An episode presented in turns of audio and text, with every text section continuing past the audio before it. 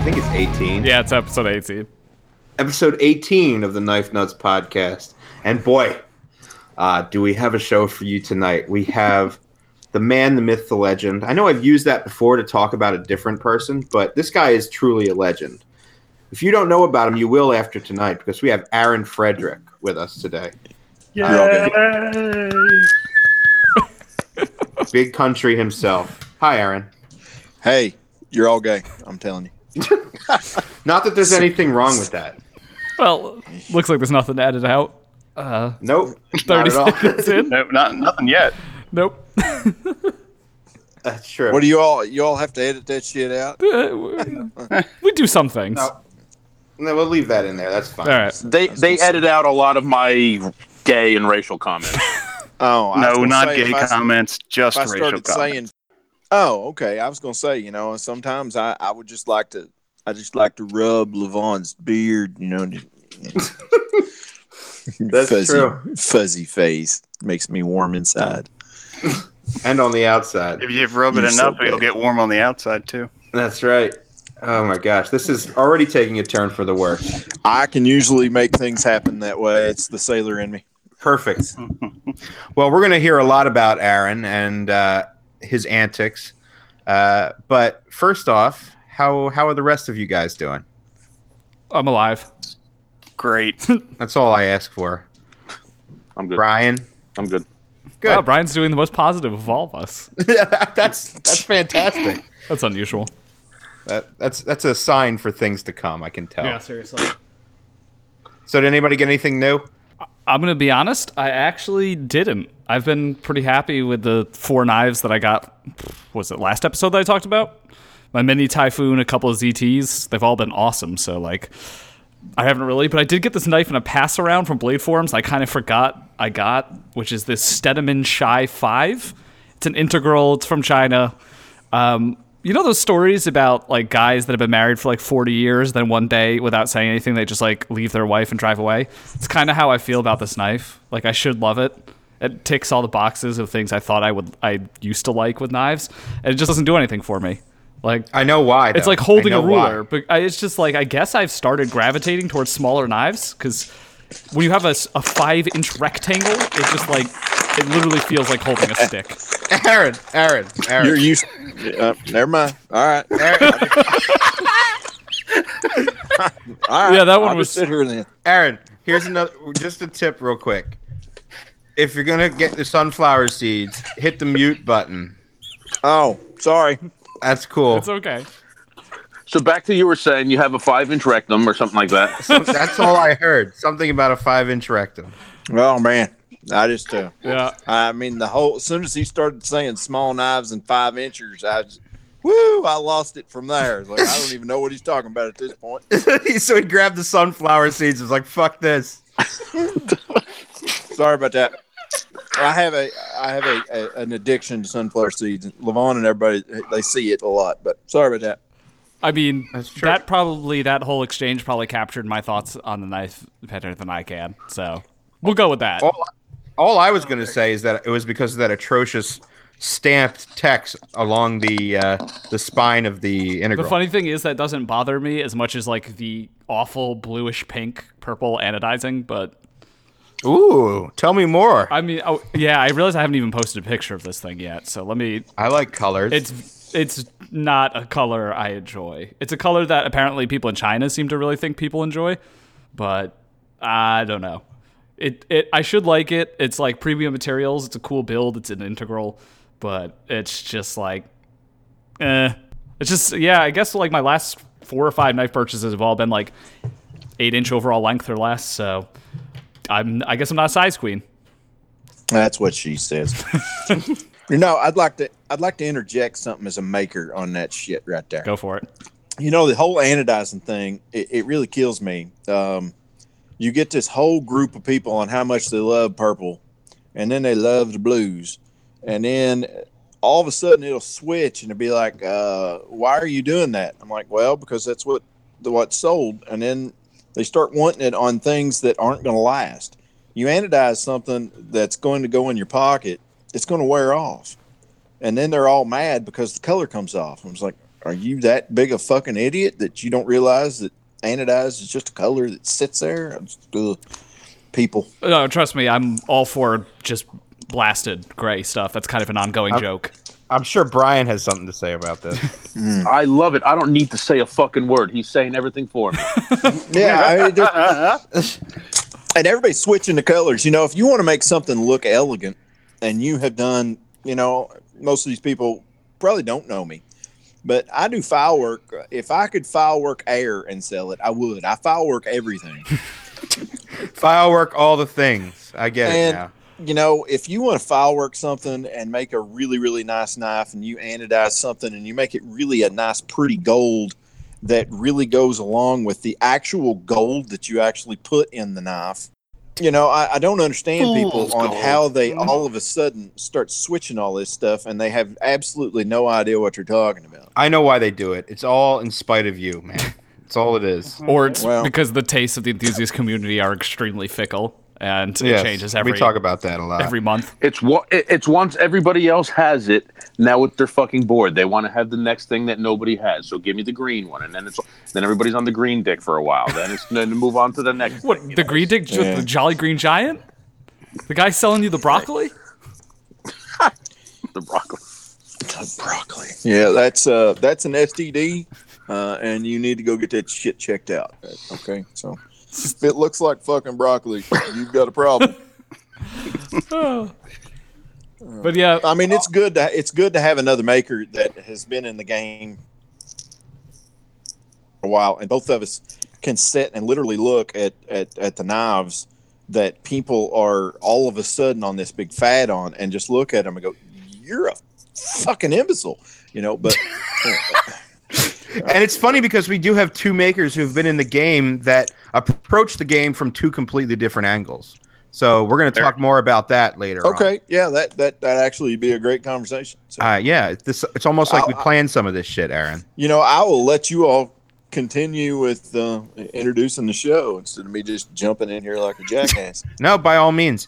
Uh, I just want to say I'm actually going to go pretty quick. I did get a bunch of crap. Uh, some of it is kind of crap, but some of it's pretty cool. Um, first off, we had uh, one of our listeners, uh, KDC. That's K A E D C. And there's some numbers after that. 707 or something. 707 really great guy send us a couple of things to check out um, one of them was uh, will moon's new knife um, it had some problems i'm going to be perfectly honest with you uh, but you know will actually uh, seemed to listen to the, the feedback and he's taking that and changing a lot of the ways he's making some of those knives so we hope it's a nice fresh start for him too um, from there we did get some pretty cool stuff. He sent us a bunch of fixed blades, which I'll post some pictures of at some point. Um, another handmade custom from uh, a maker I'm not too familiar with, but Jake does know him. What's it called? Wind River Wind River Wild Knives. Jake, do you know anything about? Correct. I, I know very little little about them. I know uh, his website says that he has only been making knives for eight months, which may Wow. not be up to date, but uh, that folder is very very nice for a new maker. Yeah, I, I think it's pretty nice. It's definitely the my favorite of the stuff that he sent. Um, he also did send along uh, one of the Steel Will um, residents. That's a great little knife, little titanium titanium frame lock uh, on the lock side, obviously, and then you have carbon fiber on the show side. Uh, little thumb disc, uh, you know, folder, really good. I think it's like ninety bucks, eighty five bucks. Yeah, right about that. can't go can't go wrong. Really great. Mhm. Um, and then we also got a goodie bag from our sponsor, uh, Tackle Outdoors. Thank you for that. Uh, and it's got some pretty crazy stuff in there. So first and foremost, the thing that I love the most is I finally got a uh, Spyderco Shaman, and I love this knife, man.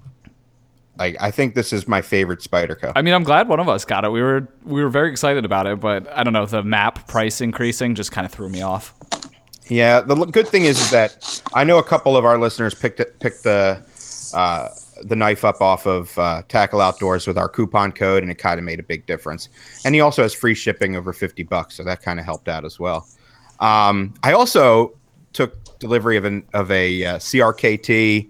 Uh, what the heck is it called? It's the Richard Rogers design. Uh, th- God, M- Maven or something. Okay, I'll put it in. So it Shit show. it's fifty. It's fifty bucks, and it's kind of awful. Uh, on the opposite side, it's not awful. I shouldn't be that harsh. It's just the fact that the other two knives that I got were significantly cheaper and are significantly better. Uh, and they're by a brand that everyone would associate with a gas station. So we also got two M-Tech knives in. One of them, okay, I'm not even kidding. I was I we asked Tackle Outdoors to send them to us almost as a joke, and I opened it up and I was like, "Holy shit, we should all be terrified." Because this thing, they're both on bearings, but the one is close to 40, 50 bucks. It does feel like a $50 knife. I will I will give it that. The other one is $10.95. If only the steel were 10.95, that would be pretty cool too. But it's a little uh, it's a little flipper uh, mystery steel uh, you know uh, anodized aluminum scales liner lock deep carry clip fantastic action jake i'm coming over tomorrow and i'm going to bring this thing you're going to be amazed at what you see like the thing flips it's smooth as shit. I, I can't believe it. Um, and e- there's no excuse for everyone not to have one. Even anyone in our who's ever listened to our show or follows us on Instagram says, "Oh my god, you guys post so much expensive knives that I can't buy." Well, you can buy this damn thing for ten dollars and ninety five cents, and you'll have an idea of what a good knife actually flips like. Because up until now, I don't think you could get a proper action on a knife without spending a decent amount of money. Uh, they're at least at least five times the amount. You know, at least you were at least fifty bucks in before getting a knife that flipped and felt well. This is ten Well. I would agree with that for sure. You know what I mean? Yeah. This thing's eleven dollars, and it's better. Th- I, and I said this on my Instagram. It's better than knives that cost ten times as much. I mean, it looks better than the last eleven dollar M Tech I bought, which is now in the hands of the Smithfield Police Department. So I have a bad history with M I want Tech. to. I want to know that fucking story. It's not that exciting. High school I think he- trespassing, he- cops take knife. You were you were trespassing. Yeah. That's fucking awesome. That's awesome. You're a criminal. I know it was. It was. what was that guy in, in Transformers? Oh, criminals are hot. I have no clue. Yeah, but that's that's that's that's the only knife I've ever lost, and it was uh, it was an M Tech. It was an M Tech Darrel Ralph ripoff. So Oh, it- I like I like to see that the M Tech has come a long way. I'm I'm I'm incredible. I'm still in shock. In case you haven't realized this from my voice, I'm completely blown away. Um, it boggles the mind that this thing costs so little. Like, how do you even make a knife for that much and sell it and make a profit on it? It doesn't make any sense. well, honestly, uh, uh, I have said this kind of thing for years. Where do they get their fucking metal that they can afford this shit? Exactly. I mean, I've said that forever. It's like, Mhm. I mean, I don't care if it's made out of freaking pot metal. hmm Uh, it's, how do you afford this? I mean, And this is ground, anything? and this is ground into a knife, and I like broke down a box with it earlier, and it's you know it's still a to knife. just catastrophically like deconstruct itself. yeah, yeah. I, I think it's it's got to be recycled electronic waste sent from the U.S. to China because like what the hell can you do with that stuff? It's got to be like it's an old like it's an old Dell computer. Might as well. At least they're doing something with Yeah. them. At least it works. I think it's an old melted down IBM. right. Well, it could. Uh, y- y- you could say, you know, at least the lock works. I know the all lock is of- great. Everything about it. it. I mean, and here's the, my conspiracy theory. It feels and looks very much like Browse's budget yeah, line. the pocket Not- clip looked the same. It's exactly the same as any of the cheaper Browse knives. You know the ones that come in the plastic cylinders. Yeah, it looks like a browse. It feels and acts exactly like them, only with a better detent. Wow, I don't. I don't know the knife you're talking. I can't about, wait till we get this M Tech sponsorship and really make it big oh time. my god, this is not. um, If we get Elio's Pizza and M Tech knives, we're done for. Yeah, we'll get radiation poisoning and uh, diabetes. Some of us are already halfway there, I'm sure. My son has diabetes. Isn't it funny? there you go. Anyway, moving on. Aaron. Oh, it's a true story. be- He does. I'll, I'll A be lot of people do. Type one I'll or type two? I was assuming we had type He- two diabetes. No, no, he is. Type Oh, one. exactly. So that's fine. We're gonna get type two diabetes. I, I get that. You get that when you fat. No, I, I really shouldn't have said that. I'm, I'm just fucking with you. I know he is. Um, He, do, he doesn't know me like some of you guys do. I- so, I've been you know, warned. We did get, we gave him fair warning. I am a hundred percent. it- it- When everybody says, "Man, that guy's an asshole," yeah, well, you add asshole and then add some more. There you go. You know, Jake, you got something pretty cool, right? Today, maybe. Yeah, I think in in honor of our guest, I'm going to uh, I'm going to cut my really really long-winded, lengthy review of the uh, Wicked Edge Pro Gen three that I just got uh, a little bit short.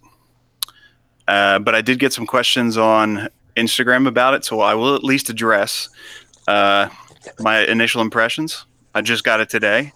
I only sharpened one knife with it, so I, I can't give you a uh, It's enough to make a YouTube video these days. yeah.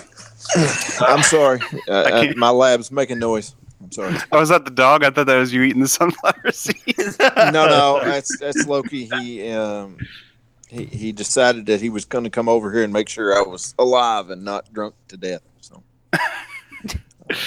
I have a just just so the the uh, the the people listening as I have a uh, 140 pound lab and no, he's not that fat. He's just that freaking big, and he uh, he follows me around from the house to the shop. I actually take him everywhere with me, just about, and um, so he he just kind of bounces around and he's trying to get in my freaking lap right now.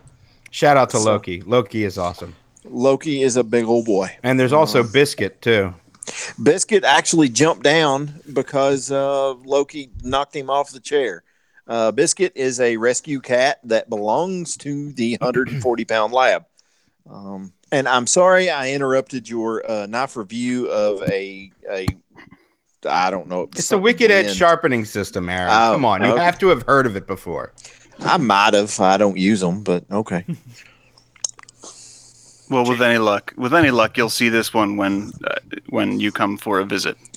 I Or vice- or I vice versa. just I just sent an entire box of knives up to you guys. Uh, there's I think there's four in there. There might be five.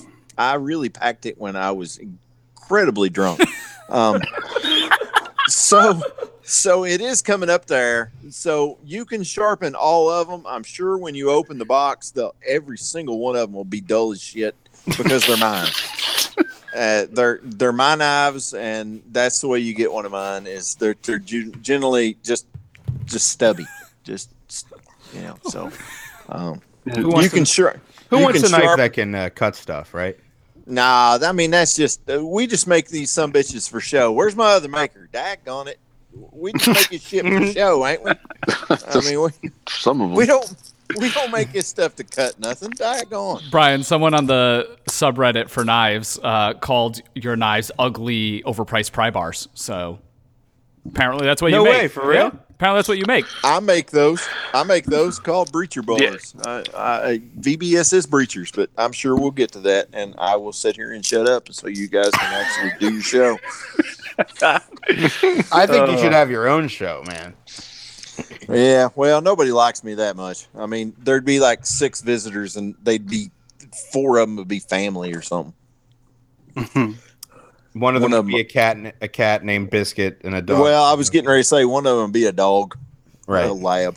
Just Makes looking sense. At me. He finally went over and sit down. I'm sorry. I'll, I'll just sit here and be There's quiet. there's not there are not enough podcasts about sunflower seeds and uh, uh, big country dicks or something. I don't know. Anyway, Uh, yes, please move on, or I'll start talking again. You have a you have gonna new say- Wicked Edge. yeah, uh, it's it's good so far.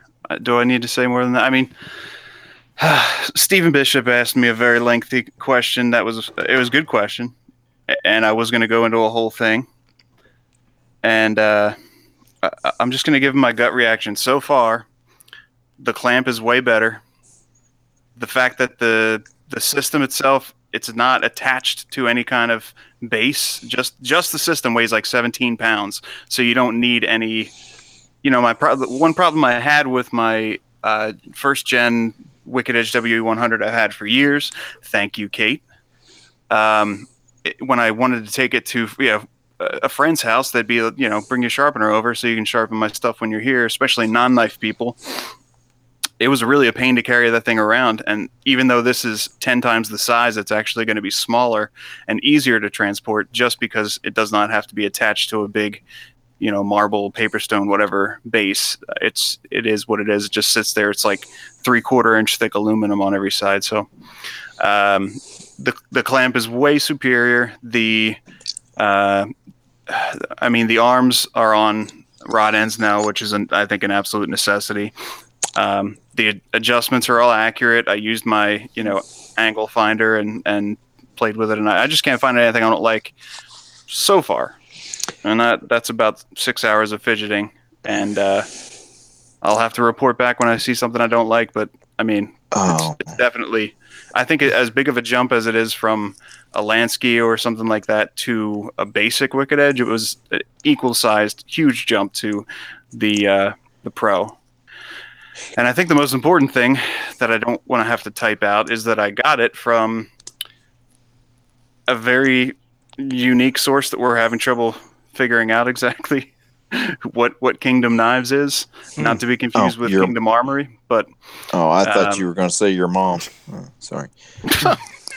That was the short-winded explanation of the of the of the uh, new sharpening system. Yeah. yes, so I'm surprised. Did you do I do you start medication or something? Because you normally it's forty thousand fucking words to get it out. hey Brian, hey Brian, I, I here here's my here's my one response to this, and you'll understand it too. Um, every time somebody asks me about these kind of uh, these kind of sharpeners, they always ask me, "Hey, what angle do you grind your knives? What bevel? Yeah. What angle do you grind your bevel?" And I'm like, that have depends how many beers I had, man. I, that's exactly the answer I'd love to say, but it really depends on the knife. It depends on the grind. It depends on any of this. And, you know, when they start that kind of stuff, it's really hard for me to say because on some of my knives, it may be a very deep uh, grind. On some of them, I mean, it may be paper thin. I never know. And when they, when they really say, well, what angle do you grind all this stuff? How do you answer that? Uh, I mean, They normally, you know, I used to get that a lot in the beginning, but I haven't had somebody ask me that in quite a long time now.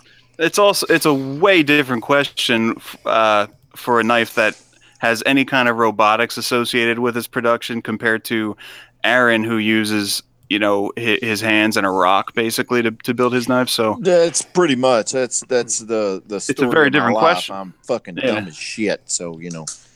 but uh, you Mm. know there there's no there's no referencing uh, uh, the way that your machine set a bevel or anything like that. So Okay. Yeah, I just wondered about that. Uh, the uh, the other question I would have about that sharpener is the clamp on the on the blade. Mhm. Um, do you ever have any issues with it uh, scratching the blades or making a mark or anything like that? No, I mean, uh, aluminum is just first off, aluminum is so much softer than than uh, obviously steel, but but even a DLC or a PVD or whatever. If the blade moves, you know, uh, one of the popular beginners failures with these that that actually clamp the knife uh, you know if it's not set up right and it moves while you're sharpening it then you could have some of the material rub off onto the blade or whatever but from from talking to other people that use these things almost everybody puts a piece of tape on the blade if they're Okay. worried about it i never do because Okay. you know uh, most most of the So knives they- i'm sharpening are my users so, So, if anybody used one of these on mine, just for reference, you need you need to wrap the knife in a, a whole car worth of of leather, not to scratch the blade because I use pot metal. Okay, so you're gonna you're gonna ruin the blade if you try to use one of these clamps. You're actually probably gonna crush it. It's probably not even heat treated. It- It's the, the first time I, yeah the first time i clamped your your uh, one of your knives into this thing uh, I. I haven't seen the knife. I haven't seen the, knife, since. Exploded. Ah, Yeah, it's it's- good. It squeezed I'm down so, proud. small, it just fell into the sharpener somewhere. It I didn't seen rub off on the blade. The blade rubbed off on the sharpener. That's right. You should- That's right. this is a good time to talk about Jake's man crush on Aaron Frederick.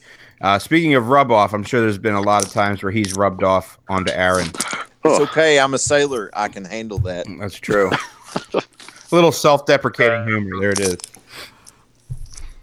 He he told me up front he was a sailor and he can handle anything. Yeah, I can. I can pretty much. I can roll with whatever you go. Do I do I have to def- do I defend myself at no, all? not at all. I don't. I don't feel Aaron- like alright, you need I'm to. going to. Aaron makes me laugh, I mean, I'll hold your hand if you need And it. but, yeah. and so did and so did my wife. And you look look what happened to her. She got pregnant twice. You And, know, and what's you make- funny is when when Jake talks to Aaron Frederick or even mentions Aaron Frederick's name, he starts to get a little southern twang to his voice. It's Oh almost my like he's trying to channel him. It's really funny. I You know, don't I'm not know. even. I'm I don't embarrassed. even. I don't even know what the fuck you're all talking about. I do not have an accent. you cocksuckers. Well, now it's a good. Now I guess now's a good time for us to uh, to talk about Aaron. Yeah. Or have Aaron talk about Aaron. How about that? That's a great idea. I've pretty much fucked the whole show up, so you all just do everything you can. No, no, this is absolutely this is absolutely fabulous, buddy. No, So the, on- the the show's only good quality is honesty. So you haven't fucked anything up. brutal. Well, I, I really, I really do like the fact that you're trying those um, those sharpeners. Um, here is my honest thing about it. Uh, I've never really used one, but I really feel as a custom maker that every person that really gets into custom knives needs to have a couple of hundred dollars worth of sharpening systems. Um, I I will say that uh, what is it DMT the Diamond Stones.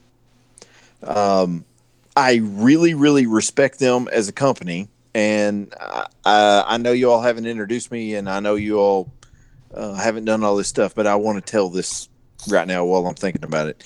Um, when I was in uh, in the Navy, um, I would be boots on ground in Iraq and things like that. And everybody found out that I made knives because I, I had no problem telling everybody because I was selling a lot of uh, CRKT before they, they stuck me in the back and hit me in the ass with a, a big rocket. Um, but um, CRKT did. yes, sir. Yes, sir. Yeah, yeah, CRKT. Right. Um, I used to sharpen everyone's knives. Everyone's. Ever jerk off Marine that found out that I would sharpen their K bars, um, I would sharpen them. I would literally come back to my rack and and sharpen knives half the night. Because well, one, you ain't got nothing else to do. You're you're in hell, so you might as well sharpen knives. So I had uh, two uh, DMT stones. I had a black, which is a coarse, and a red, which is a, a is kind of a fine. And I had a leather strop that that was mine that I actually made. And I would sharpen everybody's knives, and then I would have somebody go back and and deliver all the knives to something because I was an officer and I could tell somebody to go do shit.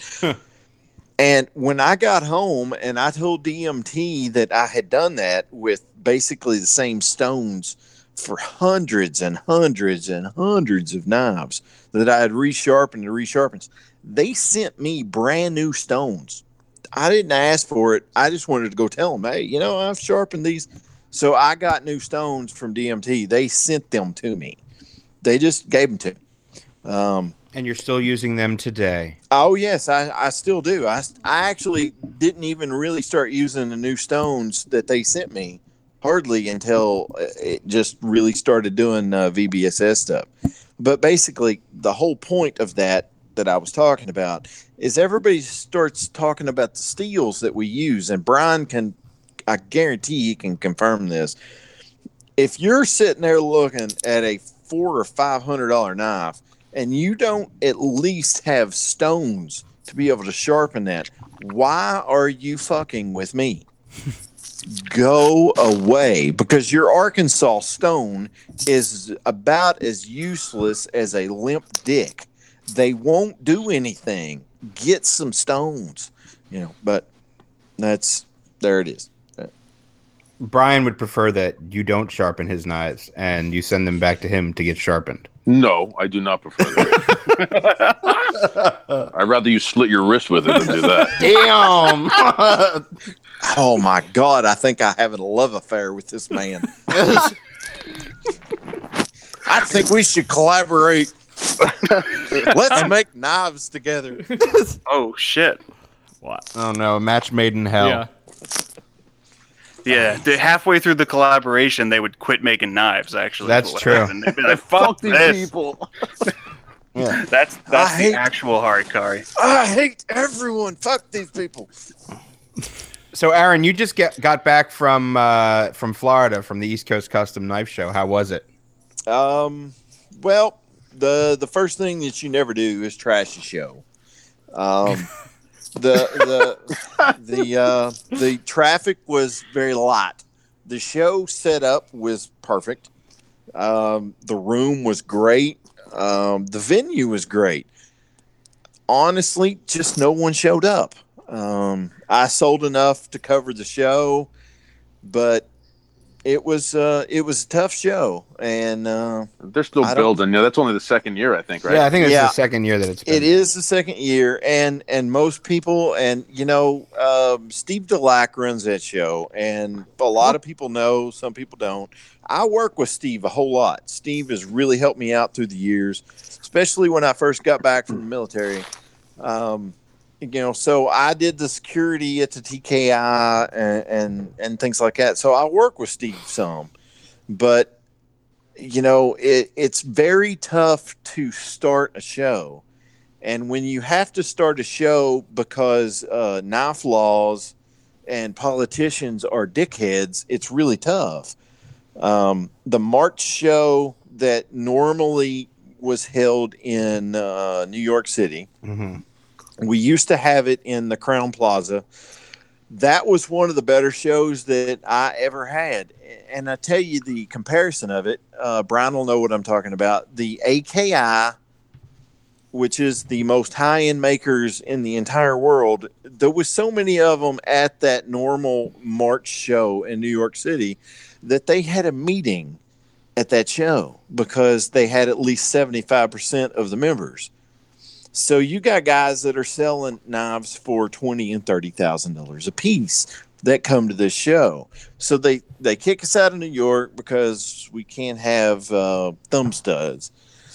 And then you go to New Jersey, which wants to start making exotic materials, even though they're not. You know, I, I literally had somebody tell us that uh, mastodon and mammoth was an endangered species. I'm like, It's like I got news for you, buddy. They're more than endangered. Yeah. So They're a little more So- than endangered, buddy. so we have a hard time with having very high end knives because everybody wants to use uh, uh, fossilized ivory of some sort, you know, for handles on very very expensive knives. So the March show is normally a very high end knife show. So so everybody doesn't go to jail. You know, he's had to move it, and building a show is tough, uh, especially in the uh, days of the internet and things like that. Um, so the show was uh, it it wasn't dismal, but it's building. Let me ask you, how much does it cost for a table for that show? Because I, if it's the same like it was in New York, I mean that's a that's a pricey amount for a for Um, I for a maker to go and not get the traffic. Yes, sir. Uh, I definitely agree with you there. I think the tables were five hundred dollars. Oh, that's not too bad. Oh, so not No, no, it, it wasn't the normal like seven fifty like in Yeah. New York. Right. No, Oh, and it good. was also you had a, an eight foot table and a big room. You had plenty of room. They also had a bar set up inside. Oh, that's They- nice. They Oh, served brec- They served breakfast to all the people uh, that were VIPs, and they served breakfast and things in the room um, for all the makers, and that was free. That was part of the show package. Well, that's so- cool. yeah, that's good. Uh, uh, and you know he he he moved it and adjusted it.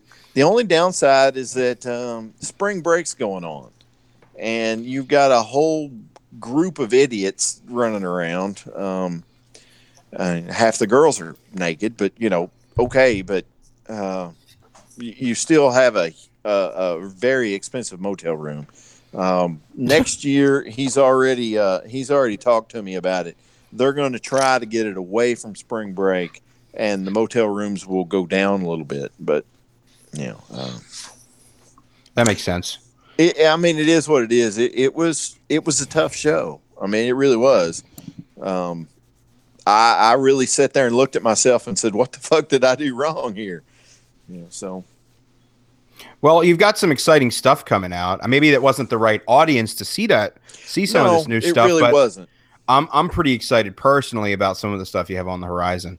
But before we get to that, Aaron, can you talk a little bit about your uh, your origin, so to speak? The what I know you've been doing this a long time, and I don't think any, at least most of our audience, doesn't know how deep down the knife making rabbit hole you've been. So if you can tell us a little bit about your history, that would be great. Okay. Well, that's uh I probably did come into this uh very different than Brian. I actually when I started doing this, I came from the very very high end section of the deal. I mean, I actually started doing this 25 years ago. Mhm. Um, I was only 16 when I started it, and some people may or may not know, but my teacher was John W. Smith uh, from Kentucky.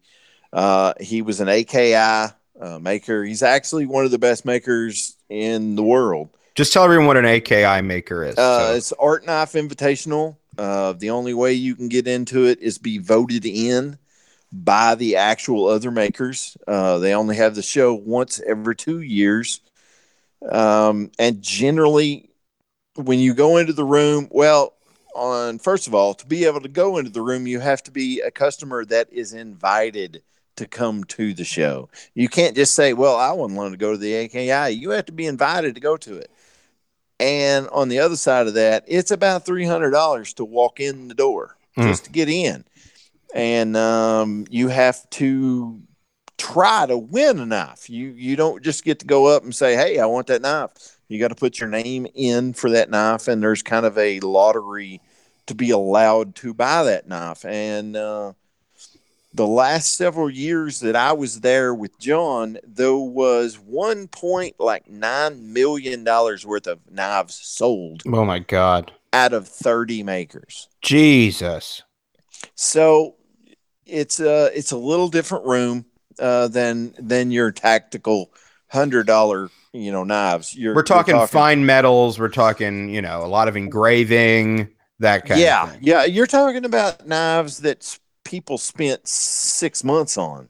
Mhm. You know, it, it's it's not like oh I CNC this, um, and here like Brian, is. you know, he prints his knives out. So Well, I, I don't want to knock CNC guys. I really don't. Uh, I'm just saying that uh, when you got somebody that sits and engraves for a hundred hours or Right. something on a knife, um, they should get paid more than somebody that they damn well better, right? I mean, You know, I'm just saying that it, you're writing a program.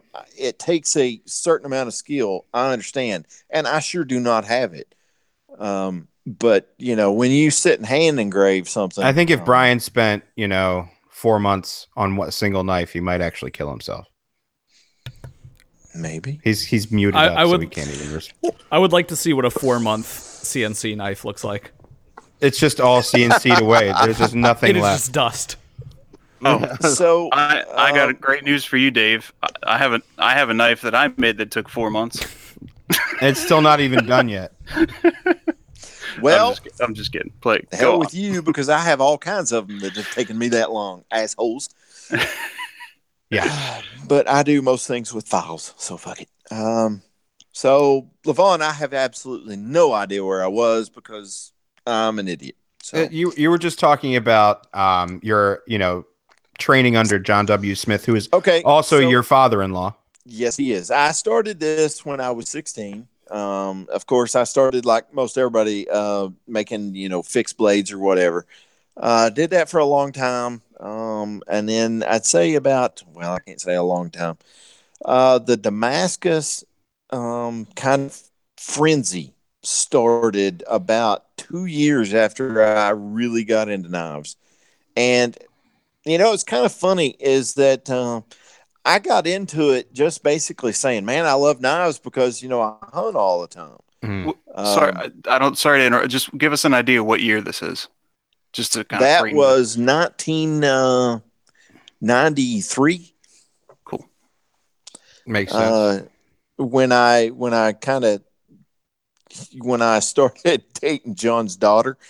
Um, well said. and uh, you know, he he finally told me I was I could come out in the shop and and and, and kind of learn what he was doing and him not kill me because you know eventually he knows that I'm and his daughter. Um, and then you know I kind of got I got very interested in on the process of how you're making things. I I have never been like, oh look, I just a knife. I really like the how uh, what you're doing. If you give me three of the same thing, same model, same everything, I'll make three different knives because I don't have a set way that I like to do things. Um, even even then. Uh, so when the Damascus craze really started in probably uh, 95 on up, uh, we went and actually uh, Rick Hinderer and John Essler, and I don't know if John Essler even makes knives anymore, but of course everybody knows Hinderer knives. Hinderer used to make uh, a lot of uh, Damascus, and uh, we went in uh, in '95 and learned how to make uh, Damascus from Hinderer. And we stayed at Hinderer's house, and I know everybody knows Hinderer knives, but back in those days, Hinderer actually had a shop in a big barn, and he lived. He actually his house, and he lived up in the top of the loft wow. of this of this barn type deal. Times and have he taught- changed. Oh yes, sir. Um, and he taught us how to make Damascus, and then uh, you know how to how to actually forge it up. You know what we're what we're going to do, how you're going to forge it up, and pattern wise, that's always kind of just something that's up to you. But he taught us actually how to forge it. So um, the first Damascus we started to make uh, was probably in 95, 96. And then uh, I went to college in 96. And um, of course, I, I started doing medals when I was in college. And uh, I, I started getting a bunch of the knowledge to be able to do it. So we built a press and, and things like that, 96, 97. And then we really started making a lot of steel. Um, and then uh, the high end market was probably where I, I lived uh, from probably 97 all the way until 2001.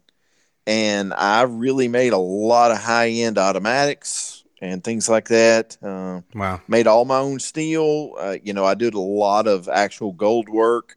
I do a whole lot of engraving and, you know, actual engraving and things uh, back in those days. And then, you know, no matter how anybody wants to look at it, when the towers fell in 2001, the knife market even changed. Um, The uh, the high end market um, started kind of just not being what it was. It, it just uh, it started going more tactical and uh, more repetitive, and I call them cookie cutter knives. Do you think that if you make fifteen of the same thing and nothing changes, that's a cookie cutter. Aaron, do you Um, think that had something to do with the fact that uh, people felt like they had to be more ready for shit to hit the fan, or do you think it was? Uh, do you think it was? Um, what should I say? Do I think it, it should be something that should have happened, or do you think it was kind of an overreaction to something? Well, Levon with the deep psychological insights here. No, I think it's no, no. I, I, I really understand what he's talking Yeah. about. I never did understand it. Uh, I never understood why everybody thought that uh, money was doing anything.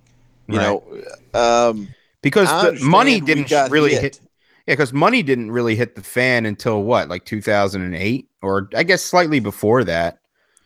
Yeah. maybe before that. Um, things just changed. That I mean, that's all I can really say. The That's knife for damn market sure. Changed. Mm-hmm. the knife market changed and and i'll say just flat out i mean uh, I didn't stay in the game as tight as uh, as I could, but there is one point, and Brian, I actually don't know when you entered the market. Um, when Like two years when ago. you when you actually start looking at certain things in say 2002 uh 2003 early 2003 there was a great market for a dressed up a little bit tactical knife for the $600 range wow, yeah. okay I didn't even know there was knives for ten years after that. I didn't awesome. even know about Well- custom knives. Okay, well, in the 2002 2003 at the $600 range, I honest to goodness owned that market. Um, I file worked the blades, I file worked the liners, I put mastodon on the handles, I would put Damascus on the bolsters, and I would sell those as fast as I could get them done. Um, and then in 2003, I just decided that uh, for some reason, even though my knife business was going pretty good, I would join the military. Woohoo! so, um, I I kind of laid out of the market, the main market, uh, for a lot of years after 2003. I still made knives. I still sold a lot of knives. I still sent them to wherever. I just didn't do as many shows. Well, you can't say woohoo because the military's been like a big part of your life. You know, it's not just something to gloss over, right? Well, no, I, I won't gloss over it because I am the uh, I'm the epitome of go go Navy. You know, so uh, uh, I I don't know. Kind of steer me where you want me to go. I I actually loved I loved the military and. Uh, I, I only got out because I wound up getting uh, getting hurt so bad, and then I'm even at this point right now that I've healed up. I'm doing everything I can to see if I can't get into the uh, into the Army Reserves. I'm switching branches, but I'm doing everything I can to get back into the Army Reserves because I still feel like I have something to contribute. So, but And even while you were there, I mean, knives played a big part, you know, in what you were doing. Not only because you knew everybody had to have one with them, but I think a lot of people knew you were a knife maker. You said it yourself. People, you would sharpen people's knives on base, but you've made knives for a lot of people that carry them, right? Well, I designed an entire line of knives, and uh, I I was what they call a VBSS. It's Visit Board Search and Seizure Officer. I was a boarding officer for uh, teams that um, just search vessels. Um, basically, anytime you're out in the ocean, you see uh, uh, you see all kinds of ships. But when you're in an area that's really bad, um, let's just name every country in the Middle East. Anytime you're over in that area, you you go out and search those ve- vessels, even if they're just little old fishing vessels. And most of the time, eh, you just go out and talk to them. You give them a case of water. You give them a whole carton of cigarettes. Give them a bunch of candy. You know that's your normal boarding as a VBSS officer. Uh, every once in a while, you'll run into something that sucks, and uh, I designed an entire line of knives uh, of VBSS stuff, and the fixed blades and folders. The folders, obviously, because they have moving parts, um, they're not near as strong as the uh, as the fixed blades. But the fixed blades that I did, you could. I, I mean, they should ex- be able to stand a fucking nuclear explosion. I, I you know. Now, I mean, the, I've seen these knives, the folders and the fixed blades. Like we talk about how someone called one of Brian's knives a folding pry bar. That person's obviously an idiot, but that's Yeah, beside the fuck point. that guy, by the way. Yeah, that guy sucks. But you actually made a folding pry bar that cuts shit. Well, it's literally called a breacher, and uh, that's literally what it is. Um, the Brian will appreciate it. Brian, when I do those knives, I have to make the pivots for them. I have to heat treat the pivots. Um, I actually can't make them out of regular stuff, so the uh, the normal size of those is uh, 160,000 uh, titanium. Uh, the the liners, and then I can't countersink anything because I got to leave as much titanium and stuff to hold them in place as I can. Right. Uh, throughout the uh, spacer that I do, I actually put uh, heat treated one eighth uh, uh, pins all the way down the the spacer on the inside to hold them together. You know, so if somebody actually does start, you know, torquing down on them like an idiot when they should be torquing up on the blade, but you know, people are idiots, that they don't they don't give up. You know, so I literally sit and design these things till somebody could do something stupid with them, uh, and the knife still make it back. Uh, you know, obviously you need a fixed blade when you're really doing this stuff, but um, the the folders will be able to handle it. You know, because I actually literally have to uh, I have to hand make every piece, or they just don't they just don't work.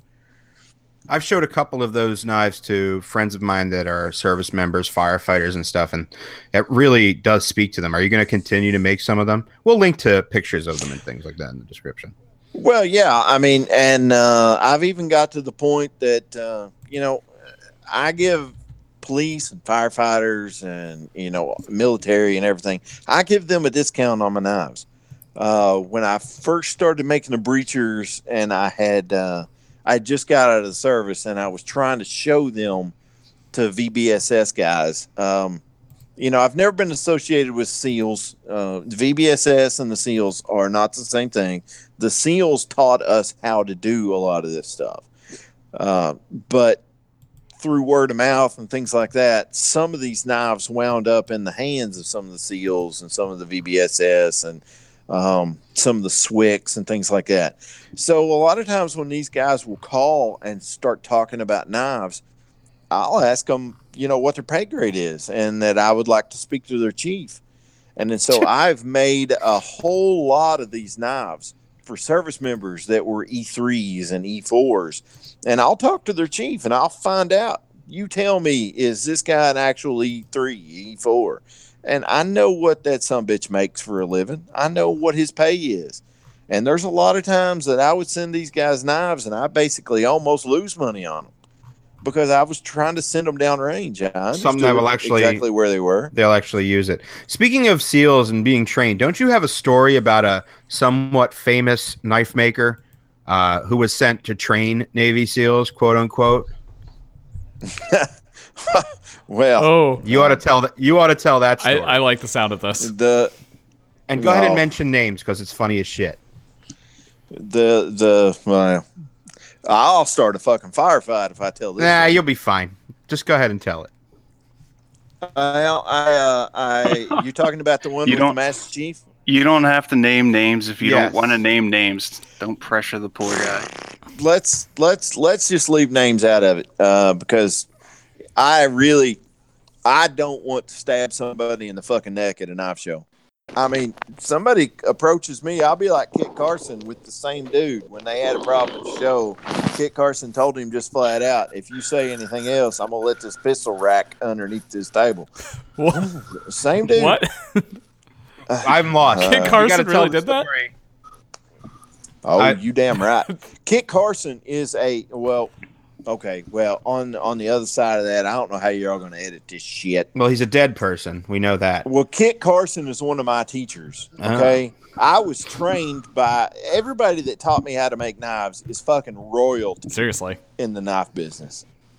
Um, when John couldn't go to a show, um, Kit Carson was basically who who took care of me at shows. Okay, so I have literal patterns, like hard patterns.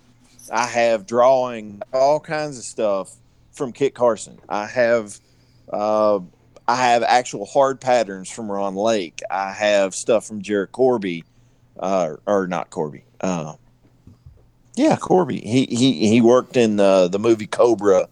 Um, I, I you know I grew up with these guys. I was 16 running around, 17 running around a lot of these guys. So, but um, You were the young whippersnapper. oh yeah, well I was not stupid enough that I didn't pay attention to everything that they told me, and I didn't just think that I knew everything. I knew I was a jack off, and they taught me how to do stuff. Um, but the story that you're talking about, um, when I was already enlisted in the Navy, I decided that I really wanted to go officer. Um, I already had a uh, degree, so I didn't have to do anything about it. So um, I wound up with a master chief uh, out of Louisville that had basically transferred there to do recruiting because he was going to retire. He already had about 35 years in. He had been shot like six times, he'd been stabbed a couple of times. He had so many Purple Hearts that it was just stupid. He was a, a, a Navy SEAL. He used to be, uh, you know, he used to be a Navy SEAL. He was a SWCC. He he had both pins on. I mean, he was a terrifying, High son ranking. Oh my gosh, he was a terrifying Master Chief. So here I was, an E5 uh, gunner's mate, and uh, Small fry.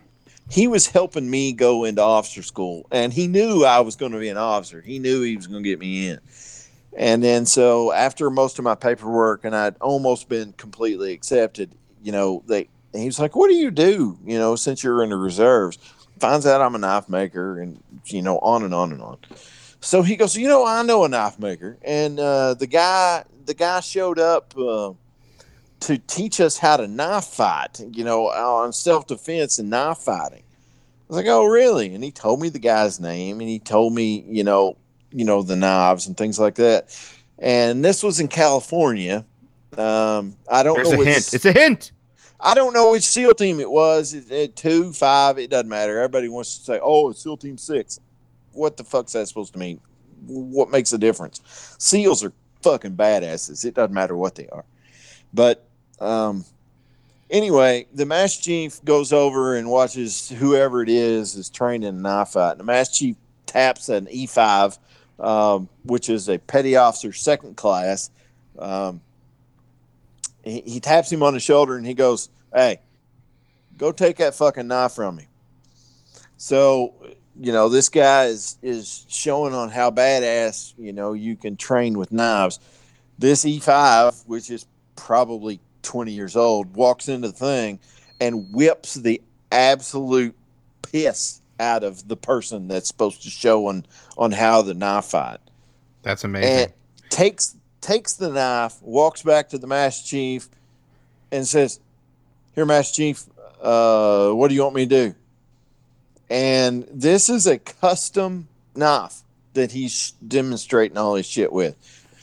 Well, the Master Chief says, looks at the whole group, and said, "Dismissed."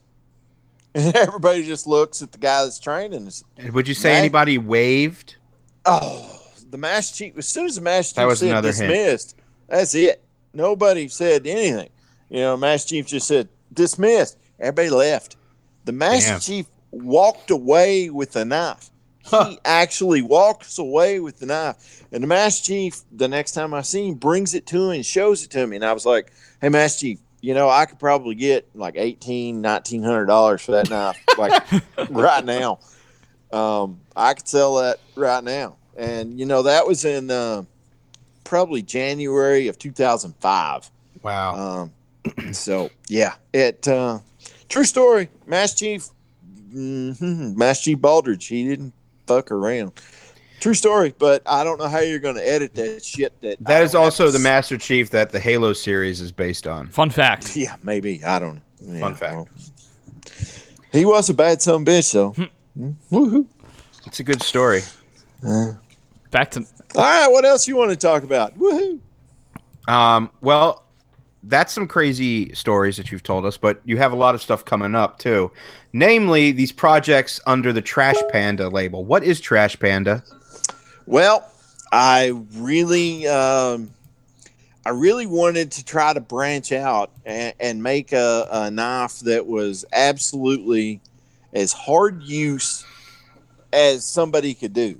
You know, uh, so Trash Panda started out with a fixed blade, and it's a very big fixed blade. And normally I make them out of 3V. Um, and Trash Panda, and basically all my knives, but Trash Panda especially, have a lifetime warranty. Um, I That's something. You, that's something that I know everyone who owns one of your knives ever always talks about is that you basically don't care what people do to your knives. You, you No, take care I, of them. I, I just want a story. Right. I, I really just want a story, and it really doesn't matter what knife it is. I want a story. Tell me something that I can show everybody what you did to fuck this knife up.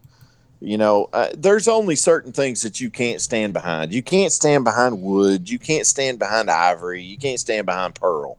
You know, uh, but if if your blade and your lock are are there, and you fuck it up, I will fix it or I will replace it. I've always done that. Um, and the only problem that I've ever had is everybody looks at my prices and goes, "Well, then what the fuck is wrong with it?" So let me clarify that for everyone. Aaron's prices are low.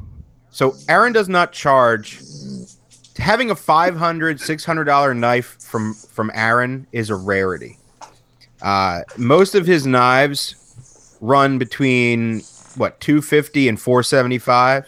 Yeah, mostly. I mean, you get a six hundred dollar knife. You've got Sure, once the something that I've materials get in up. there. Yeah, Yeah. I've dressed it up or I've used something silly. Um, but I've always said in a in in a, in any environment that I've ever done any of this, I've always said that I would rather everybody in the room have one of my knives in their pocket than me be the the most spoken, most talked about um, knife maker that they want to get a lotto from. Right. Um, I've never worried about what this secondary market that I got this knife for six hundred dollars and I'm going to turn around and sell it for eighteen. Right. I've, I've never worried about that because that shit only lasts a little while. You I've see done what's- this. I've done this for 25 years. Most of these people, I have watched so many people come and go that they don't even know what the knife business is even fucking about. You know, it, it drives me crazy. We're like, well, this guy is hot shit. Yeah, well, he's going to start taking money from people and not producing the knives, and he'll be gone in two years. Oh, and that I can, I can give examples. I Ah. can throw names down. You the know? threat is real. The threat is real. I, and I have to tell you, it, it all comes down to perception. It's very funny when you tell someone you have, you know, immaculately made knives. There's not a CNC machine in your shop. You don't have, you don't water jet any parts. Mm-mm. Everything is No. hand cut, hand filed, and hand finished. So that's something to be said right there. And a lot of people say, "Oh well, he must be making that shit in Pakistan." Then, uh, they- Well, it does I- not compute to them that this does not cost a thousand dollars. And I can't help but think that if you put a nine hundred dollar price tag on one of your knives, it might be like, "Oh my god, I gotta have that knife." I've had that discussion with a couple of makers, and I will name drop on this one. Brian Fellhoelter and uh, John Gray, uh, both recently. Uh, John Gray, I think this week, and uh, Brian Fellhoelter maybe two weeks ago, were complaining. It's like, dude, I think if you raise your prices, uh, people would buy knives more. Um, I don't understand that logic, but on the other side of that, I don't understand the logic of the buyers. Uh, when you say that kind of stuff, you know, where is their head? You Well, know, you got to remember, like we're in a weird pocket now. Like makers who are making the same knife, you know, two years ago, have doubled the price of their their knives at their table to meet the demands of the secondary market because half that money wasn't going to them. Like I can talk about the uh, like Jesper Voxnaes, for example. You could get one of his knives, you know, five hundred bucks at his table. You know, what, a couple years ago. Now, you know, nine fifty, a thousand. And does he sell every single one? Damn right. And he only comes to the, the show with maybe three knives. Hmm. So there's that. Now, going back to the Trash Panda line, uh, I was under the impression when you first launched this brand that this was going to be like a semi production uh, line that you were producing. But no, they are still full blown custom knives made for a different audience. well, I really tried. I really did. I really tried. Um, the uh, John has a very fucking decrepit old um, CNC machine that if you really get down to it, to me, it's more like a, uh, uh, pantograph. It's a Yeah. very old deal. It it barely will do a profile. I mean, it's basically an email that might as well be run off tape. John Gray Um, was talking to me about getting one of those at some point too. Um, Brian, uh, are you still hanging? You know. Um, Oh Brian's yeah. there. yeah, Yeah. I'm still here. okay. Well, it's a it's a 1992 Hurco. Um, that uh, basically the machine that he has can do a profile of a of a knife. You know, Right. it, it it it just barely does that. And when I did Trash Panda, I really thought that I was going to be able to uh, cut these knives out with a bandsaw and throw them down and have this thing go around them and just do the profile. But the more I found out, the more the machine uh, was taking longer than I could literally cut them because, you know, what's a 1992 CNC machine? I mean, they had decent ones back there, but you're ta- like you said, you're talking about an email that's just doing X and Y, and it's probably dovetail ways, maybe box ways. So there's a lot of play in them, and it's just yeah, they're not that great. you know, and everything that that they would throw off on it, it wouldn't match up with what I was trying to do. Um, so most of the time, it wound up slower than what I wanted to be. Um, So this just ended up being an extension of your custom custom Yeah. knives. it, it wound up. What it really wound up being is I was trying to make a fixed blade that uh, everybody could use, you know, and use the shit out of them. If you guys And- haven't handled one of these things, like I thought it was a much smaller knife knife when I first saw the pictures. It is a big, beefy fixed blade of doom. That is what it is. Well, I mean, they're three sixteenths thick. The blades are the blades are big. You know, they they've got probably a six inch blade. Um, It's not a joke. it's definitely I- not a joke. I, I I forgive me for not remembering the actual dimensions because I'm drunk. But you know, um, you know, they're a big knife, and uh, actually, because of Jake and and you, uh, I decided that I would do a kitchen model of that, and uh, I'm actually uh, Jake and Levon actually get the first ones. The first ones coming out. They're ABL. Um, Kitchen pandas. they're kitchen pandas. Uh, and um, since you two are so freaking picky, I have to change my, you know, the finish that I want to do. But uh, because you guys are so picky, I decided that on pandas, the actual trash pandas, when I go to the blade show, there's going to be several different options on uh, on finishes. I'm going to do a uh, normal tumble the way I've normally done it, and then I'm going to do a wheel finish one. Um, Oh, that'll be real nice. that that that I'm gonna do. And then uh, I was talking to Strider, Mick Strider, um, and maybe doing some. You know, I don't know how you describe it. The ones that that you actually talk about looking like they're uh, flint knapped. You know, it's actually got A you know, the blackwash. well, you know, the grind marks that look like it's been knapped out of the knife. Oh, like the uh, I've thought about like the stuff Sebastian does. Porca blades. Okay. Yeah. Uh, I've thought about doing some of that kind of stuff more on the handles than anything else. Um, I don't know how the other guys are going to finish these knives. Um, So you're you're collaborating with a couple makers that are going to oh yeah, grind, so grind so Blade so Blade Show, Blade Show. I'm going to have uh, Les George is going to do two. Uh, Brian Fellhoelter is going to do two. Shane Siebert is going to do two.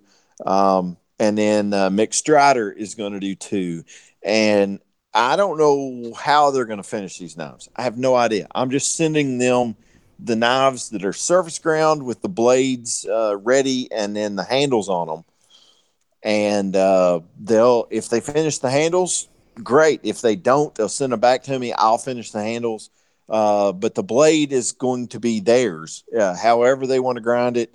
If they grind it the same way, then it's still going to have their name on it. If they grind it goofy or however they want to do it, um, you know, Matt Harris, forgot the name. He's going to do some. I'm sure he's going to do a uh, a very deep chisel grind because Wow, yeah, on that knife it'll be crazy. well because his knives generally uh, they look a whole lot like uh, Horton's because Horton's who taught him how to do it. Hmm. Um, so it's a chisel grind. So, but you know, I've been around a while, so I've got a lot of friends. So there, there's going to be a lot of pandas at the Blade Show. Um, I haven't figured out how I'm going to do it. I really hate doing lotteries, but I'm thinking at the Blade Show I may have to do lotteries to uh, to not exclude anyone.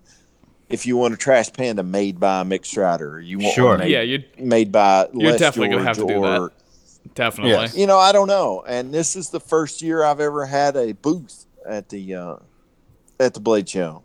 Um, Well, we can't Uh, wait we- to come see what you got there. Well, you know, I'd have probably had a booth before if the Blade Show hadn't stuck their dick in me real hard when I deployed and uh, didn't give me my fucking money back. But you know, well, we'll just skip over that. Uh, the next thing, uh, well, first off, I want to tell you, what's the price of a trash pan, a trash panda knife? Two ninety One that nine. Siebert hasn't ground. well, I no, no, no, no, no. I'm not raising the price because they ra- because they. All right, you're you're no. you're a maniac. That's incredible. No, no, I I did honestly, uh, Levon, I did have to raise the prices on them, and I'm I'm kind of embarrassed about that. They were two seventy five. I've had to raise the prices on them because the steel is a little more expensive now. So I am going to have to charge about three hundred for these things now, um, because uh, the steel. Oh, the price hikes on the steel. Yeah, the the price hikes on the steel. I'm I'm just not going to be able to come out uh, if I don't. So I'm going to have to charge about three hundred for the three V ones. Um, I mean, that's twenty five dollars. That's a not lot. It's a lot of three V Yeah. too. Dave, Well, when you see quarter if, when you handle this fixed blade, I mean, I've seen the picture. you're gonna freaking yeah, you're gonna freaking love it. I already know. yeah, you but are. you know, Jake and and Levon both they seen the pictures and then they came to the show and said, "Holy shit! I didn't think that knife was that big." And I was like, "You're like the fifth person that walked up and told me." I that." assumed it was like, small too when I saw the picture. Oh, they're a. Oh well, they're a big fucking. I just knife. I want to know how you honestly. decided on the best name for any, a line of knives that anyone has ever. 100%. Yeah, ever. It's the best ever.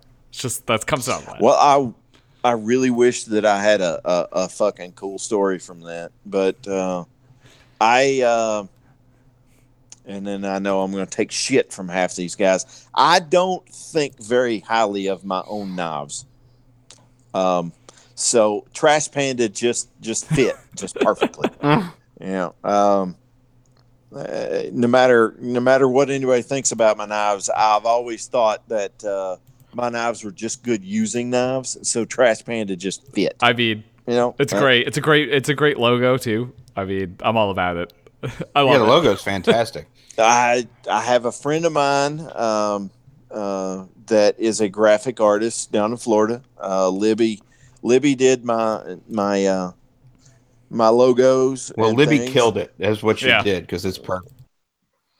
Uh, I, I really like the logo. Um, I think I'm going to have to get a smaller version of the deal to go on the new uh, uh, slip joint because it's going to be it, it'll Well, be that's a little bit. that's where the that's where the discussion was going to go Okay. next because we've been talking, you know, uh, for a while, and we've discussed the the marketplace and how it's changed, and and you know, kind of how it stayed the same, and and the whole idea of what's old is new again, and this new trend of modern, old fashioned slip joints has really become prevalent in the marketplace, and I don't think people can get enough of them at this point.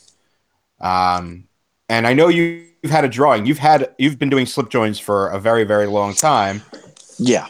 and you Yeah. showed us a drawing of a slip joint that you had designed. I don't know, a long time ago, Uh, probably uh, 97, right? something like that. And you used to produce them. You made them. They're a large. They're, I think they're what a three and a half inch blade or something like that. Mhm. Yeah. Yeah, and uh, you you recently built another one just to see how it would work out.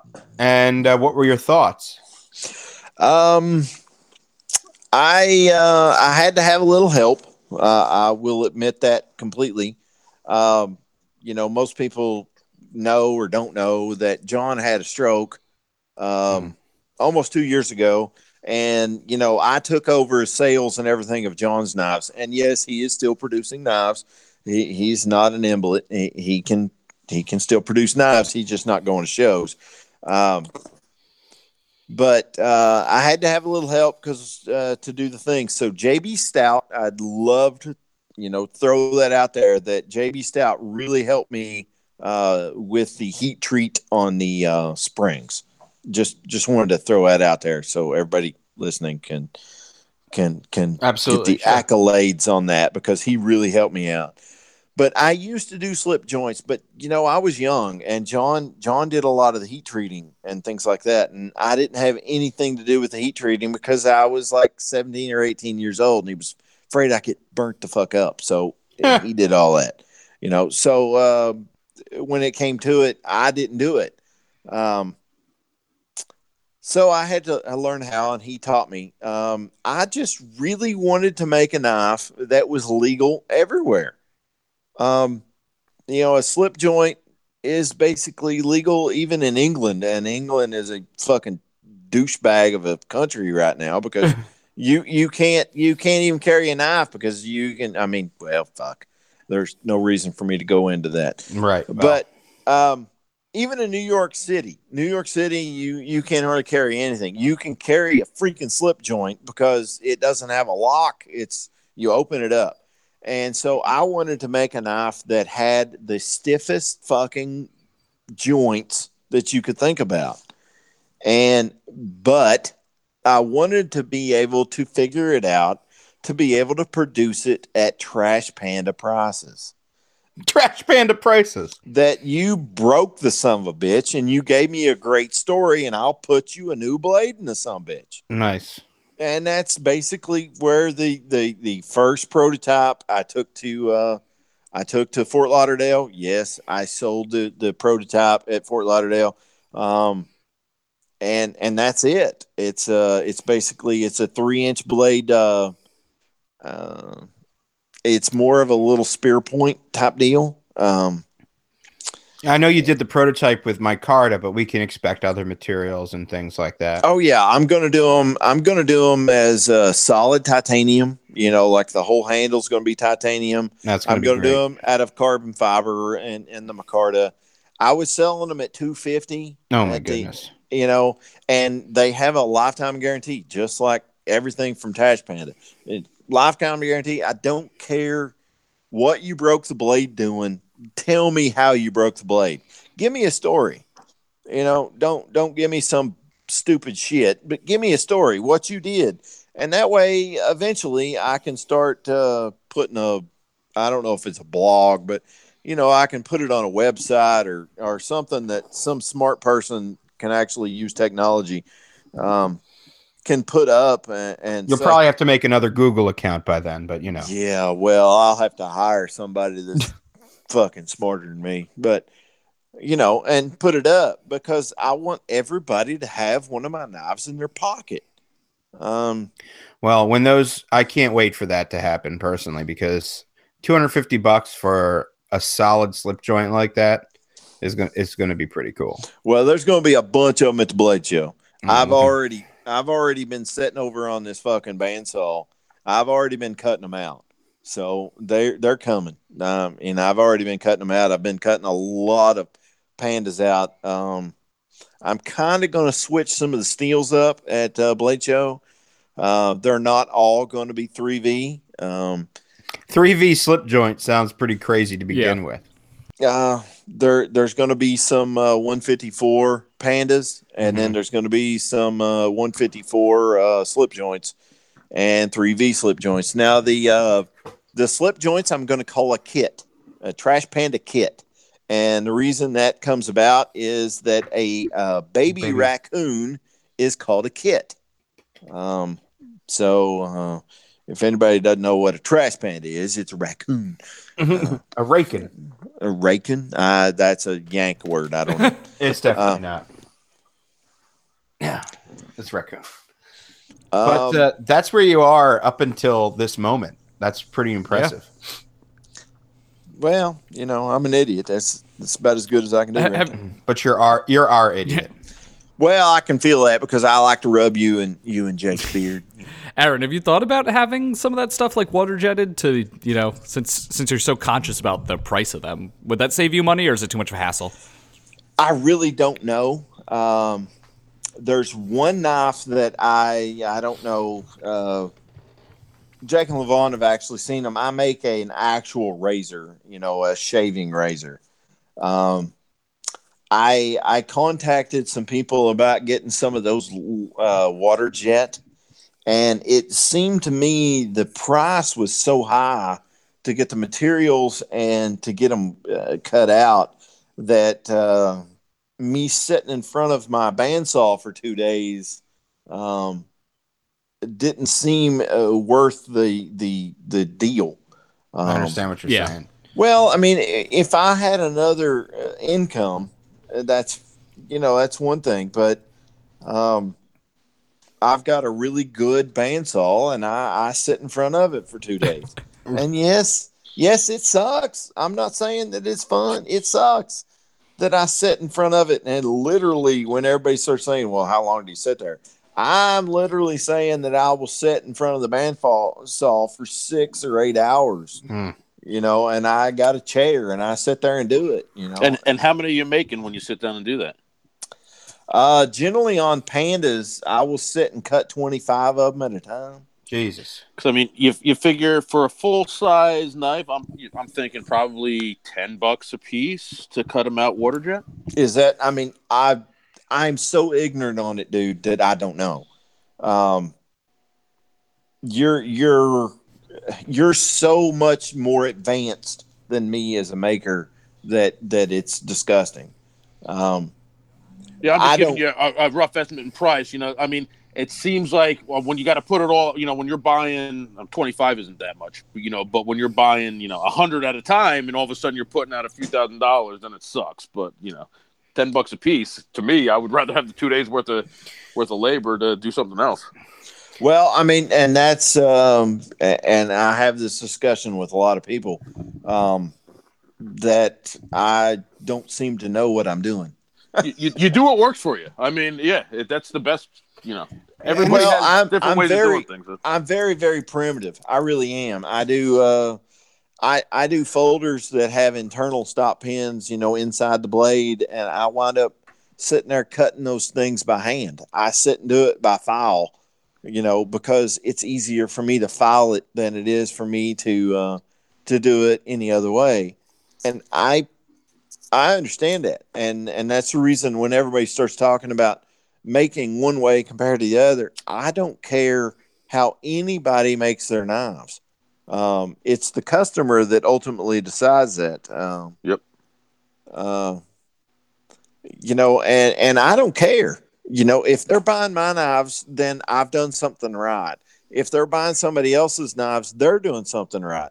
If you go to a show and there's actually people in the door and you don't sell anything, you either have too high prices or you did you brought the wrong knives.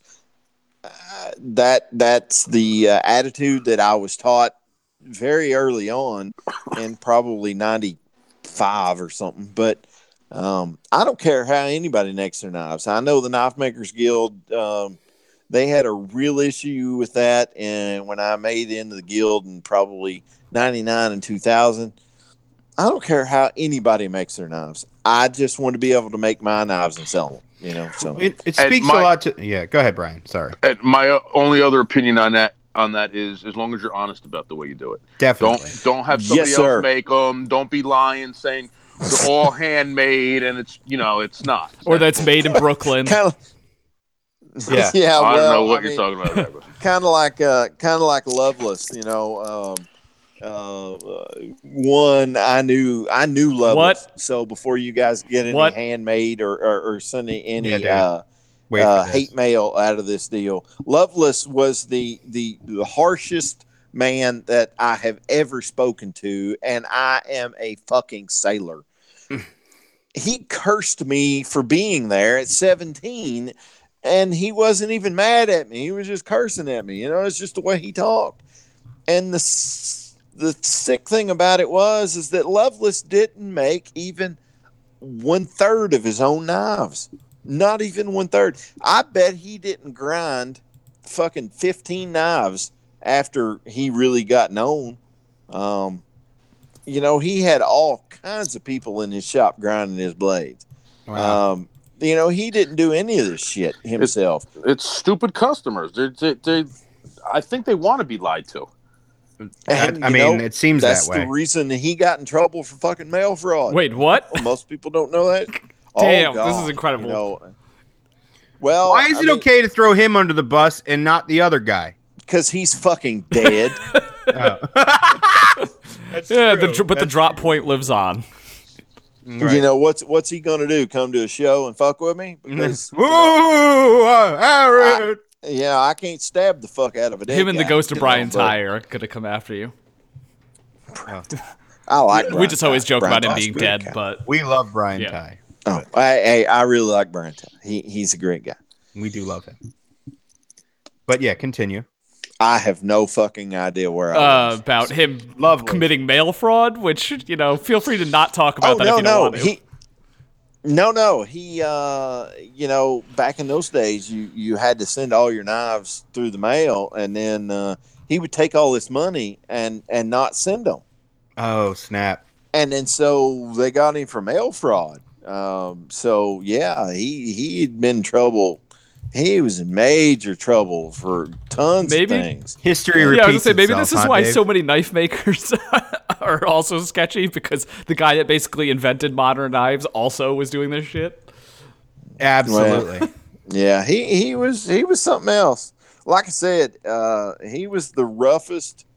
He was the roughest guy to talk to that I ever knew, and that's the reason it's it's really funny that I have been to shows uh, in the tactical market, uh, and and people think I'm a new maker. I'm like, what the fuck? Where did you come from? You know, I'm a new maker. Okay, I guess I Young Aaron Frederick. yeah, I mean, that's just kind of like a look around and go, man, I must really, really suck at this. If everybody thinks I'm a new maker, I used to think Brian was the Eeyore of the knife industry, but I think Aaron has taken taken that prize. I mean, I'm enjoying Thank it. God. Brian, you you can just throw me anywhere you fucking want because you know, honestly, I don't give a fuck. Don't. Damn. Well, I guess never. You know the whole never meet your heroes thing. Damn. Seriously. Next thing we're gonna find out is that Bill Scagel was up to some wild shit. But I didn't know. yeah, he him, died in so '63, you- I you- guess. So I'm just saying, I didn't know Yeah. him. He's putting that out there right away, just so you know. Uh, I just I didn't know him. That's But now, but now I can sit with uh, uh, Ron Lake and me and him just sit and call, call each other fuckers, you know, the whole time. So, uh, if anybody loves Ron Lake or know who he Oh, yeah. is, you know, I can sit with I can sit with that old bastard and have a great time. So, Uh, and we we did meet. We noticed that when we were at uh, New York this past uh, past show. So that's pretty cool. Well, like I said, if you come to a show and you need to talk to somebody, most of these guys do know me, and uh, I've known them for years and years, and I can usually just say, "Hey, these guys want to talk to you." Um, uh, that's kind of like, uh, kind of like, uh, uh, what is it? Uh, blade art. Uh, that's kind of how they got started. Uh, if Oh, right. it, if it hadn't been for me, they wouldn't have been. They wouldn't be selling knives right now. So. Aaron's a behind the scenes type of character. seriously, He's been secretly pulling the strings of the knife industry since 1995. Well, it wasn't even that. It was uh, actually 1999 uh, when that shit went on. But uh, well, pardon when Larry, me. Well, when Larry Brahms came onto the scene, nobody was selling knives. That is no shit. Uh, nobody's selling knives. And uh, I actually uh, ran into him, and he was talking about stuff. And of course, in '99, I was in college, and selling knives was everything I wanted to do.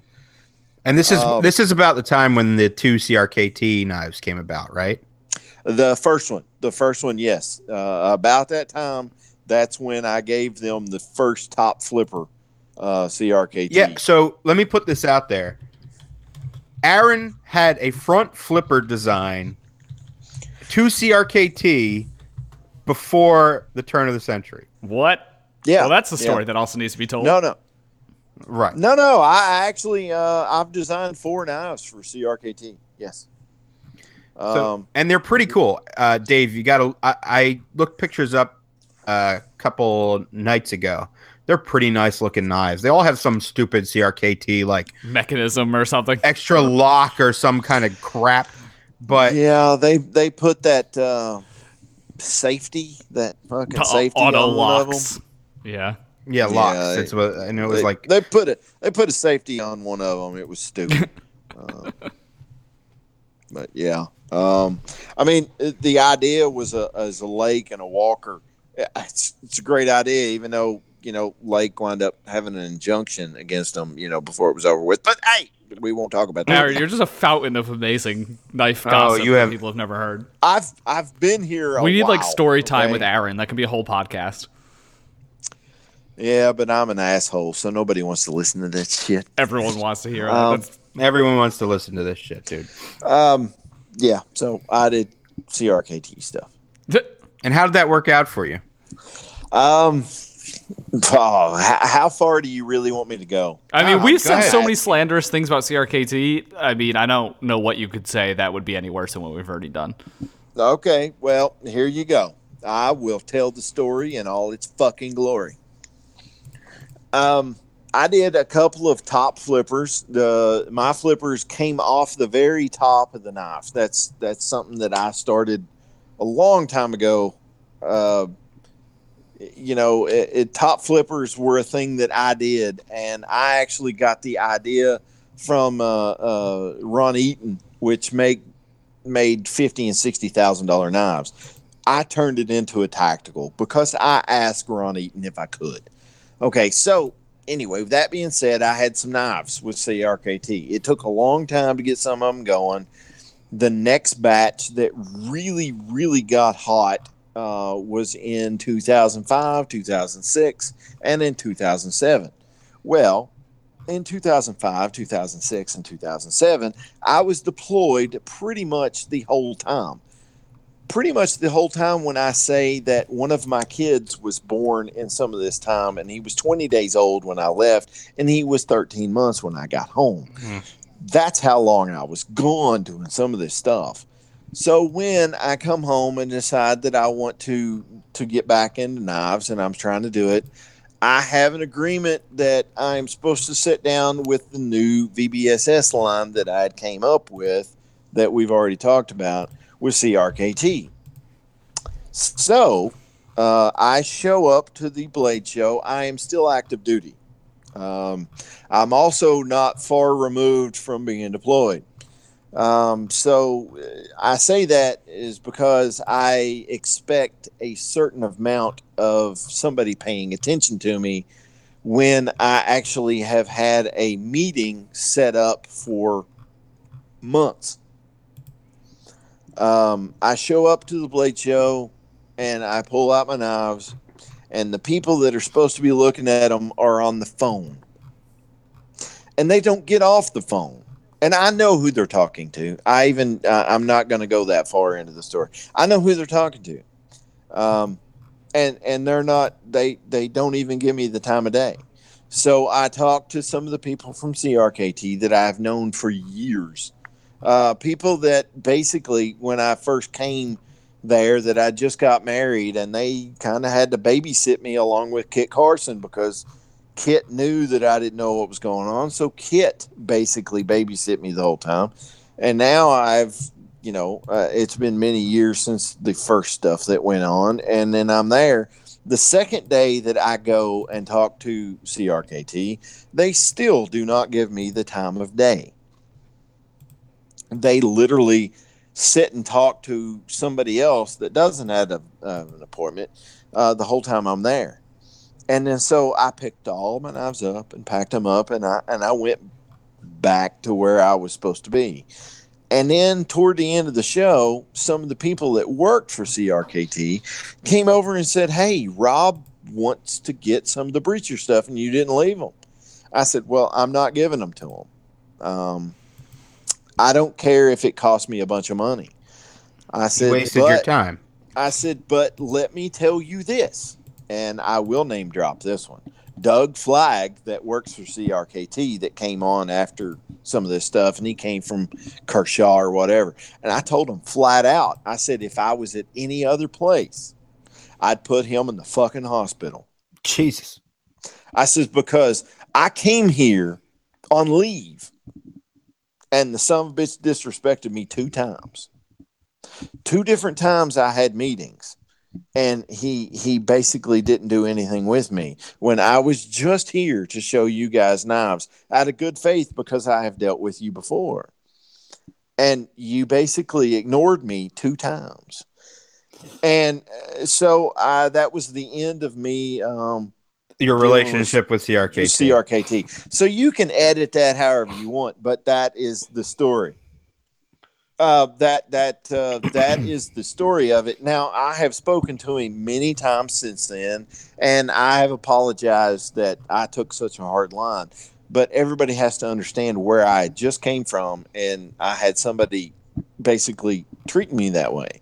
Um, that's not something that even today would would go over very well. Um, if you say that you want to meet It's with not- somebody, it's I incredibly disrespectful. No, Well, I don't care. I think you did the right. I think are. you did the right thing by not dealing with them. I mean, So- uh, uh, knife deals, um, however they go, I haven't pursued a knife deal uh, since then. Um, I know that Boker has done stuff with John.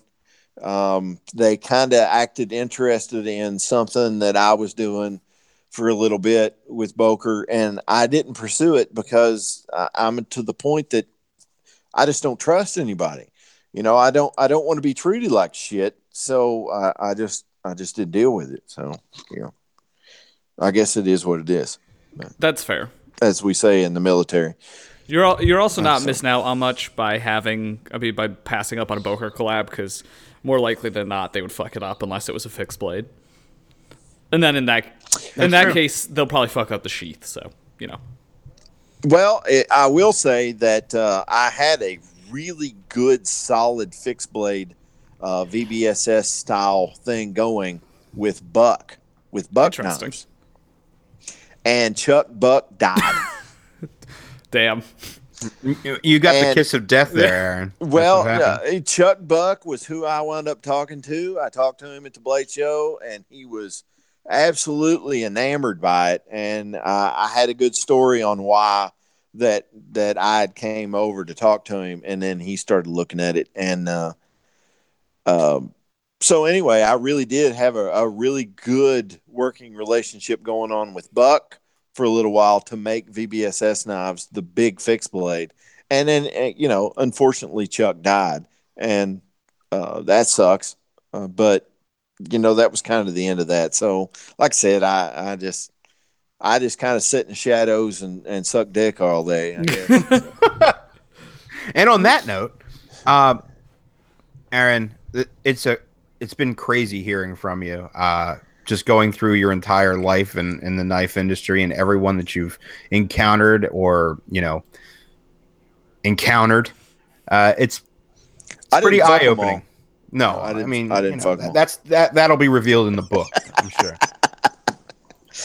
Uh, And we're definitely looking forward to all the stuff that you've got coming.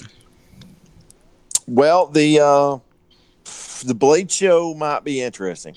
Uh i'll have i'll have my stuff. Um you know i've started a, a whole different way of doing flippers.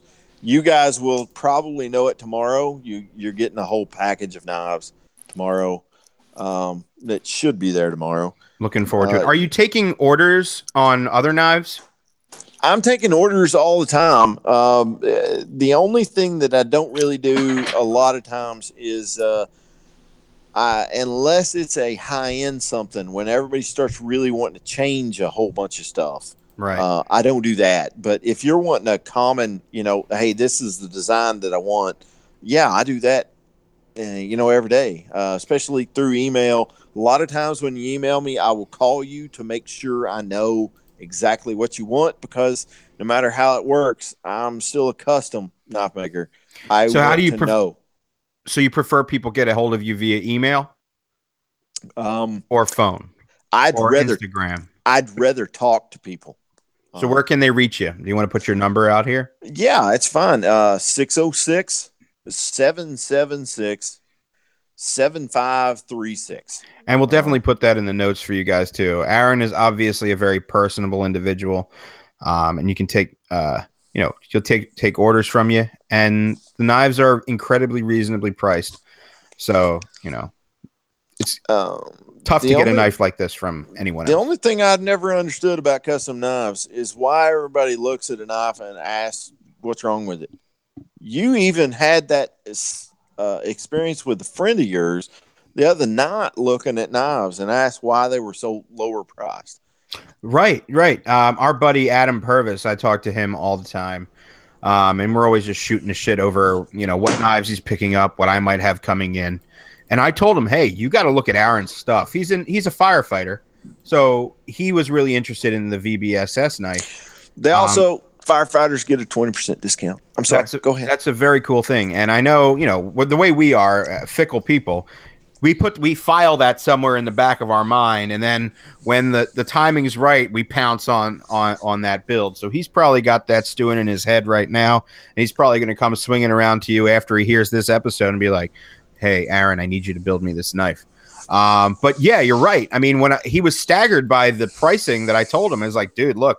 Like that VBSS knife, I think what is it, six hundred bucks or something? yeah, folder. yeah. Lifetime guarantee, but yeah, six hundred bucks. and that thing is nasty. So, um, it's pretty. Uh, it's it's it's a sticker shock, but not in the way you think. And it's a weird thing that we're all programmed to think that way. If it's not expensive, it must it must be crap. You know, Sad, isn't? Really? Yeah. it's a little bit it's a little bit strange. It's, uh, it's what I mean. I guess that's how the custom market has has made everybody these days. It's amazing Well, that and- we're you know we're we're at a point now, Aaron, where we we're seeing like you know nine hundred and fifty dollar knives by you know that are made in China. Uh, like Well, the rules, and the I rules don't- don't, I exist don't even- anymore. I don't even know how to handle it. I really don't. Um, because I've been here long enough that I keep looking around going, well, how the hell did this happen? You know, um, I, I guess, you know, in, in some ways my prices haven't evolved uh, through the market, uh, but I, I still look around and go, how the hell did this happen? You know, you, you've got a, um, You've We're got living some- in the world of the eleven dollar ball bearing flipper. So, uh, well, I mean, you've got some great production stuff, great production stuff, and I've picked them up and handled them, and I know the the makers that that designed them and things like that. When when you're talking about like ZTs and things like that, and Sure. you got what is it? We we knives. we knives, you know, Ria. Um, you know, I know the makers that are behind those, and those production knives cost more than mine that are custom yeah. and Mhm. I sit and make them. I sit and literally file this shit out, and those cost more than mine. I think you're paying you're paying for a different thing. I mean, there's there's room in this world for like for both things to exist at a similar price point. It all depends on you know what your flavor is. You know. Well, that's a, uh, actually, honestly, that is uh, that's probably the best description of how to handle it that I've ever heard. You're paying for two different worlds. That's true. Um, and you're buying the maker too. And and we talk about this all the time. Like you're an incredibly personable guy. You're an honest guy. You you get what you pay for, you know, and it, with you. You can't say that with a lot of different makers. It's why we align ourselves with people like Brian who may, you know, ha- run his mouth every so often and piss people off on other podcasts or something. But at the end of the day, we respect what he does and he doesn't rip people off. So that's the, why we actually Well- call people out, you know. I don't know Brian, and then everybody. I know Brian. Uh, I've met him. I've talked to him. I don't know him as well as I'd like to, uh, but You know. everything that We're all shacking up together at Blade you, uh, Show, though, right? Well, yeah, I'm going to come spoon your ass. Oh, Um, can't I think that's more shovel his ass. I'm just, I'm just Brian would rub, know. I'm just going to rub my fingers through his beard until I finish. It doesn't really matter. Oh God. Uh, the only thing that I know about Brian is that you get what you get. You know it. You know it when you're talking to him. and um, that is uh, a rarity with uh, people. Period. But makers, you know where you stand with Brian, and you usually know exactly where you stand with me because if you say something fucking stupid, I'm going to call you on that shit. I don't care who you are. Um, if you start giving me shit over something stupid, you're going to know it real quick because I'm going to tell you. But you know, there's nothing wrong with everybody standing where they stand, knowing where they stand. Yeah. You know, Brian's knives are what they are, and everybody knows it. My knives should be exactly what they are, and everybody should know it. Um, there's nothing wrong with that. And I and I think That's that there's nothing more to say than that, Aaron. And I think that's the truth. Well, there- you know, as long as everybody knows I'm an asshole. Oh, that that is that is rightly apparent. but Dave, I was thinking, you know, it's a it's a good time for us to to close out. We have a lot of stuff that we want to cover in news, but I think we're going to do a bonus episode early next week to cover a lot of the the knife world stuff. How does that sound to you guys? I guess Am I going to do that one too? Uh, you, you can you can be present if you'd Yeah. like to. I, I, I love. I've actually thoroughly. I've thoroughly fucking. if we could it. just like pre-record you doing stories, we'll just have Aaron's story time that we cut to. We may have a segment lined up for you. We'll talk after. Well, this. I mean, uh, I, I'm really sorry that I got kind of inebriated and jumped in on a lot of things. But no way, know, we I, loved it. I have. I've actually thoroughly enjoyed this. Um, I've done this so long that that you know I, I could probably I could probably sit through uh, several episodes and and do it. But Well, we'll definitely have you back for a full episode when you when you want to after you've had more to drink, and then you can actually you know spill the beans on some other people too. oh Lord, I've got stories. But you know.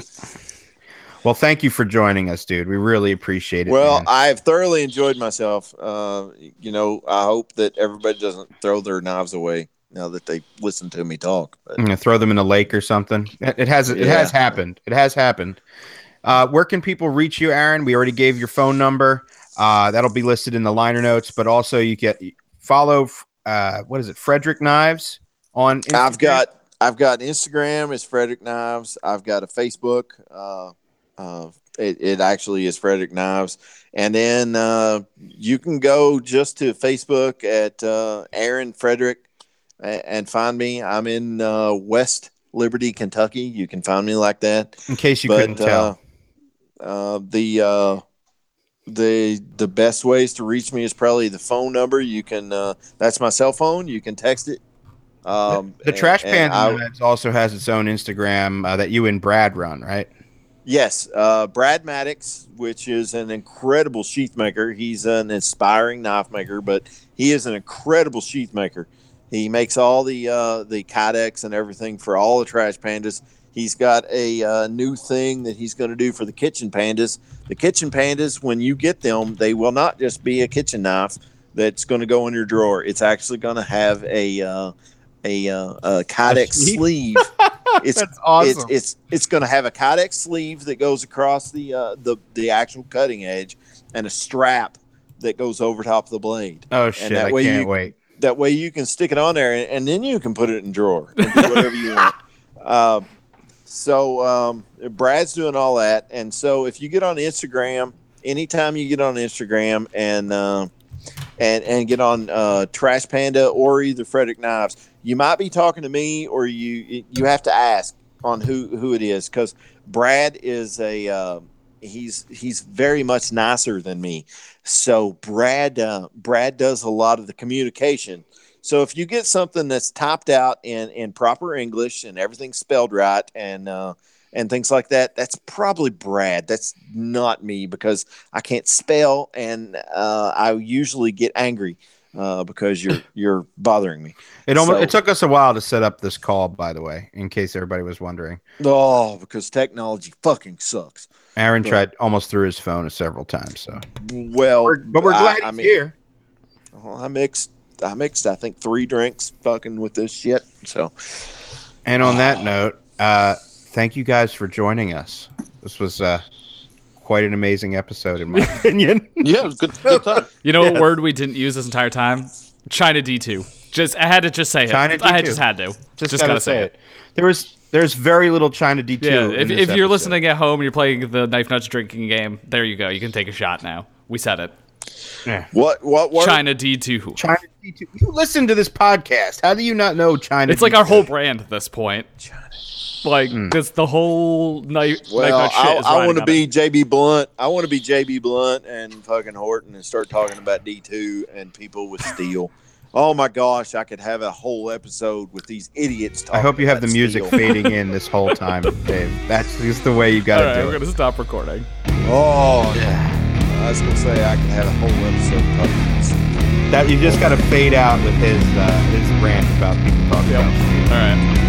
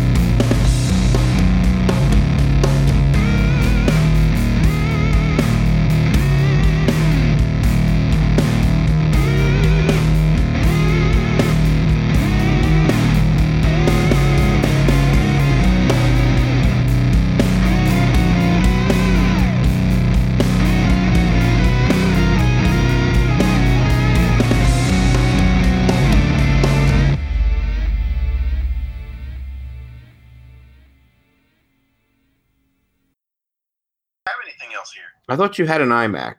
I do in the shop. Mm. You can do it on your phone. Brian does it on his phone the whole Dave, time. Hit, hit record. So make a new account. So add an account. No, yeah, you want to create an account. Okay, well, let's see. Google. Just go to Google and then Create an account. No, yeah. If you if you do add an account, that that's assuming you already have the account that you're trying to uh, sign into. I guess I'll have to log out or something of this one. Or I can add an account or I can just sign out. Let's see what. Yeah, hit sign out. That's a good one. Do that. Then just say create an account. I have questions about the uh, Wicked Edge from listeners. Well, I don't have a a way to create another account. I can use another account, is what it says. All right, here's what you're going to do. You're going to go to Safari. Okay, that's what I'm You're, in. you're going to go to google.com. Or just go to Okay. G, go to gmail.com. Do that. Go to gmail.com. Do that.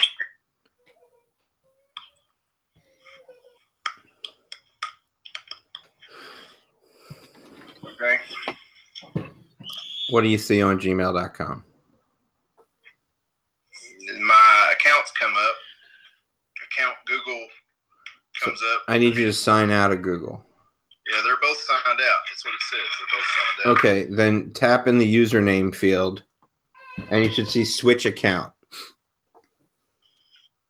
It says choose account or use another account. How about use another account? Okay, and then we can add an email or create account. There you go. Finally, it says it. Okay, so all right, let's do this. This is the, I've I've done this about four times, so I've got accounts out in the air all over the place now. I was gonna say I was about to throw my something my phone. Just okay. I think you were just typing accounts in the field and trying to log into them. No, I actually it, when I go to the thing, it says you have created this account. We're waiting on verification. I was like, I don't even have a Gmail account. I- you know, so I've I've never checked my Gmail. I've never had one. I've always used. Oh yeah, that's a good idea. That's a that's a really good idea. So th- if you can't figure this out for whatever reason, Aaron, I'm gonna create an account and give you the username and password. Okay, so I'm, I'm doing it now. To use a Gmail instead of the Yahoo that actually is. Yeah, use use a Yahoo that's there. Well, it won't. It just says username. Yeah, you're gonna create a new username. Just make it be like I don't know, big country, country, country, big. I don't know. Just make it something stupid. I have no idea. Fucking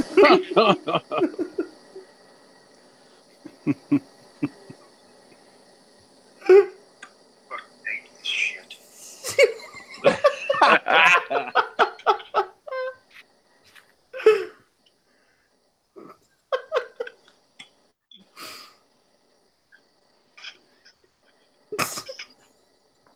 Beep, beep.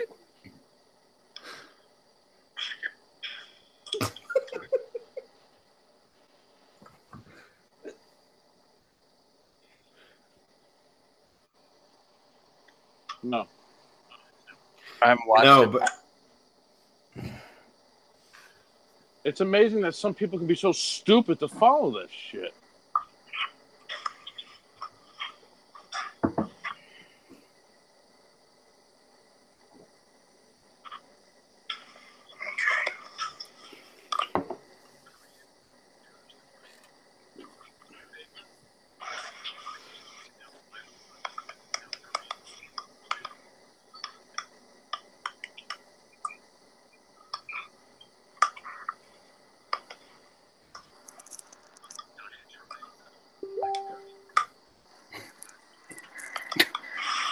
wow, I made I made I don't even Christine watch K2 in, in, until the light takes us. All right.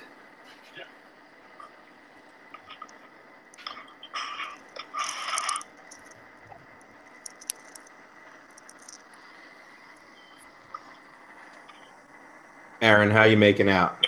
I'm doing it now. Uh, uh, this one's actually it's going to let me use my phone number instead of an email, so that we'll we'll be able to do it easier. Perfect.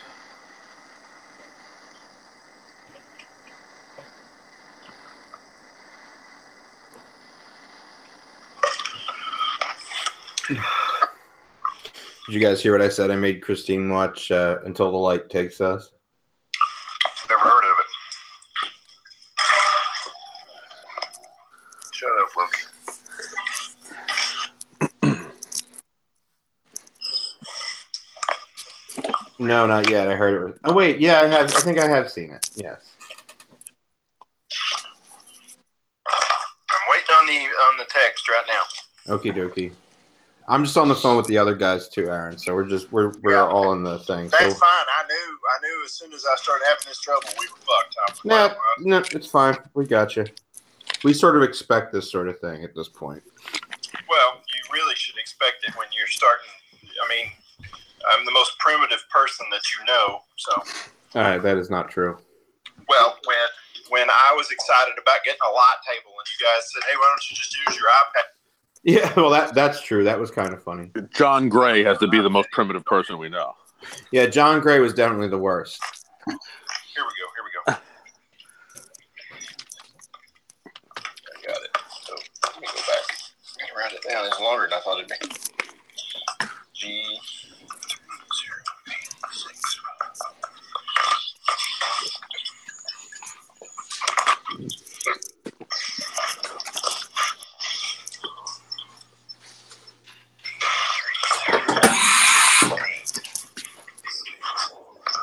Sorry. Just emptying my machine while we're waiting. Sounds like he's doing the uh, sound effects for the next Alien movie. No, uh, Brian's got his shop going in the background. You can't hear them because they're on the headphone. Nice. Yeah, I'm not. I would have. Uh, I would normally have my surface grinder going. Uh, surface grinding pandas mainly.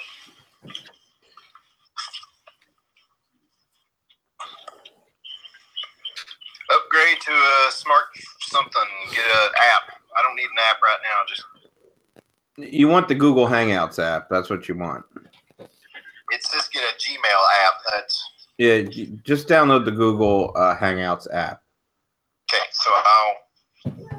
Yeah. You don't need the Gmail app right now, no. So now I'm signed in. What do I do now? Go to the. You're signed into to Google Hangouts. I'm signed into this new account. I guess. Okay, don't- well, you need to download the Google Hangouts app if you haven't done that yet. Okay. Um,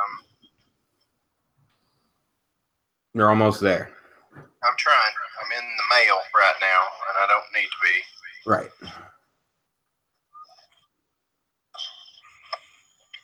Big country, big dick at gmail.com. and that's a complete lie. I do not have a big dick.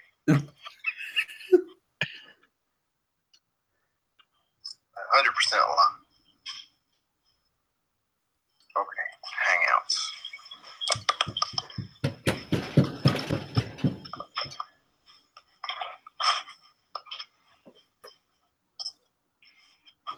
Oh boy. Now, Go to gsuite.com or is that just uh, No. here, let me Okay.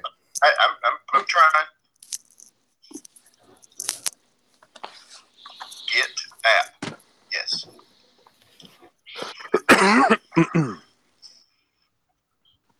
Get.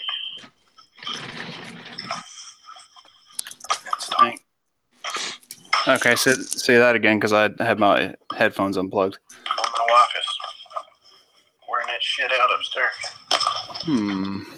Uh, off I guess she's the top of my head, I'm gonna go Schleesh, but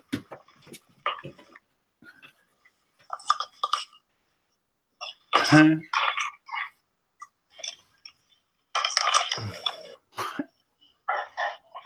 Loki, you sure complaining a lot.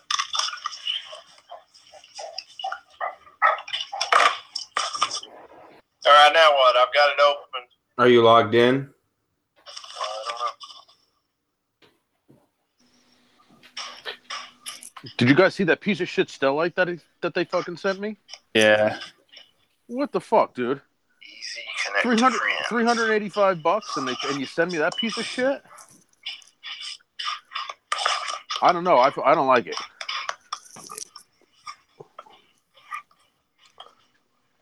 It supposedly has less coefficient of friction, so it's good for like skinning and stuff like that.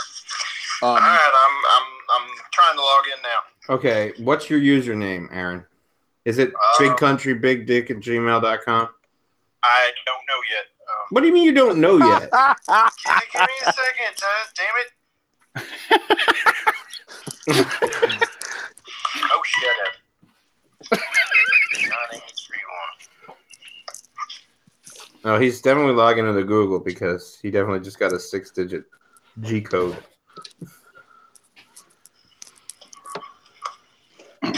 Stellite is a super alloy specifically uh, bu- bu- bu- designed for high I'm wear loving it. resistance, superior performance in hostile environments. I think it's just, uh, resistant to cavitation, erosion, corrosion, galling, and abrasion.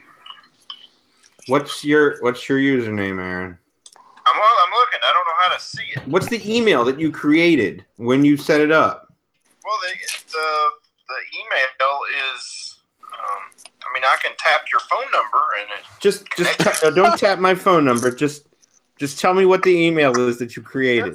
it should say big country, big dick at gmail. Big country, big dick at G-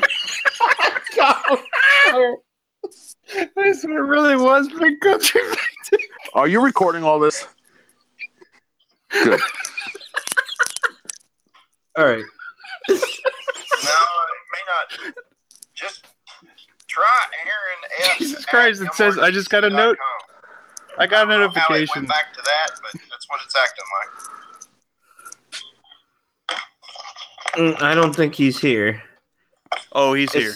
It said we added you to the chat. Yeah, I just got a notification. The best notification don't of my see life. anything. Let's see. Does this thing work? Can you hear me? Yeah, I hear you, but I got to get off the. No, I know, I know. I'm just, I was trying a headset, seeing if it worked. um,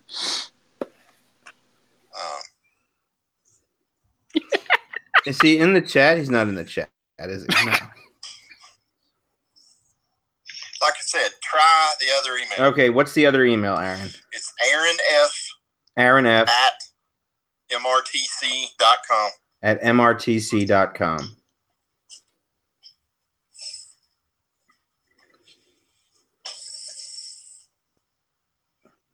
I don't know if you can add non-Google accounts. This sounds. This sounds. Unless it's like a Google business account, it might be. Just try it.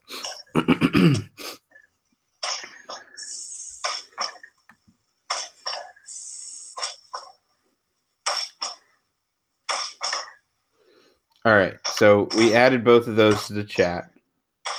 I don't know where to see it. I mean, Are, are you in Google Hangouts? It's green. The app is. unknown, unknown person. There we go. Maybe it. Yeah, I like unknown person. Let's do that. We're unknown. I, I think I see. You want to accept the invitations. Yeah, I'm trying. I, I think I would. I think I seen Jake's face for a second. That's a good sign. Oh, You know, I've got, there he is. I'm hanging up with you. Uh, oh God, can we hear you, Aaron? He's in here. He's in here, but can we hear him? Great. Oh no, he looks like a thumb. Look, Aaron, you, you, we can't hear you at all. You might need to change your in. Are you on your phone? Fuck. What? Maybe, Aaron, I'm, I'm just gonna call you again. start a new call or something.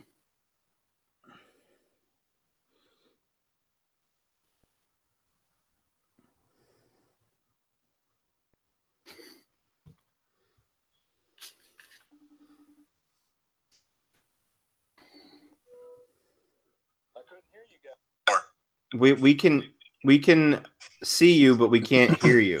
Okay. Well, let me uh let me unplug the headphone thing. Okay. That may be causing the whole problem.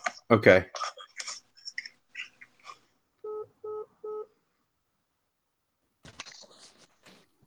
Ongoing call. Okay, now I Yay! Yep, it's the headset. I, I was just trying. I, I know it's uh it's more clear with this headset. I'm going to try one more trick, and if that doesn't work, then I'll just say fuck it and use it. So, um,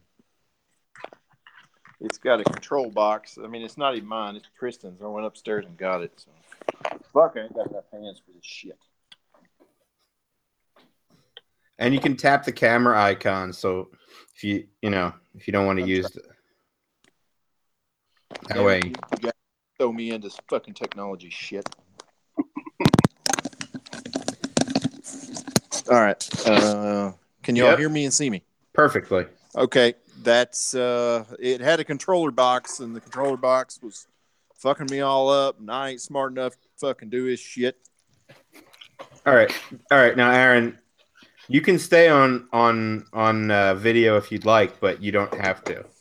Well, I only see pictures of you fuckers. Uh, Yeah, that's how it's supposed to. It saves Okay. a little bit on the bandwidth, at least in theory. Well, okay. Yeah, your battery life will will thank you. All But- right. All right. Well, I'll I'll do that when I get sit down and shit. I don't know where I I had a a thing that I was going to mix this drink with, but Aaron, are you lit already? Because Oh no, I I was. That's the reason I was getting so angry was because I wasn't. And well, I you need to. You, well, we're not. We're. I'm mad at you because you aren't. Hey, I had baseball practice. I'm one of the coaches. That's right. I know. Yeah, you should just show up lit, like freaking shit faced to the little league game. I, I can't imagine how how bad the parents would want me if I did that. Right. I'd be, I'd be so I'd coming on to the ugly moms or something. Actually, if I got that way, I'd probably come on to the dads. Who knows? Let the sailor out. Damn. You guys in this fucking technology, you, you know, you should have done this shit at, uh, I don't know, say one o'clock today when I said, Hey, are you working? And you didn't ever answer me because you're a douche. But Oh yeah.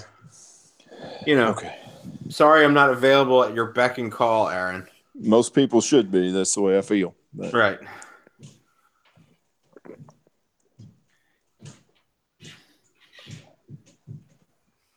Are we? Are you going to sit down in one place, or what are you going to do right now? Yep, yep, I'm going. That was oh, pretty strong. Oh. Okay. All right. I'm uh I don't have all the sunflower seeds that I'd actually want to sit here and talk to you assholes, but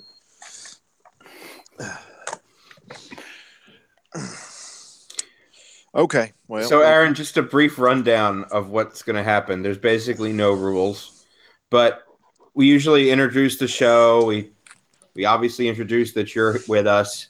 We run down a couple of new knives that we may have acquired since the last time we gathered, um, and then we just let the shit show take its course. all right. Well, At some point, at some point, that, run shit shows. So at some point, we'll have to actually uh, request that Aaron take us take us through like his history Mm-hmm. and when like when did you get interested in knives? When did you start making knives and all that kind of stuff? okay. Starting with which which of the southern states you're from that that are all just one big cluster in my mind, and I don't know which is which. Well, you know, But if you we don't hadn't have to do that yet. won that, you hadn't won that war of northern aggression, we wouldn't have had to fucking deal with it.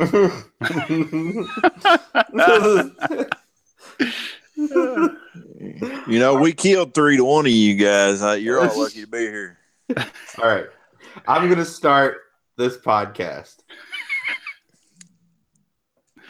All right. Go go for it.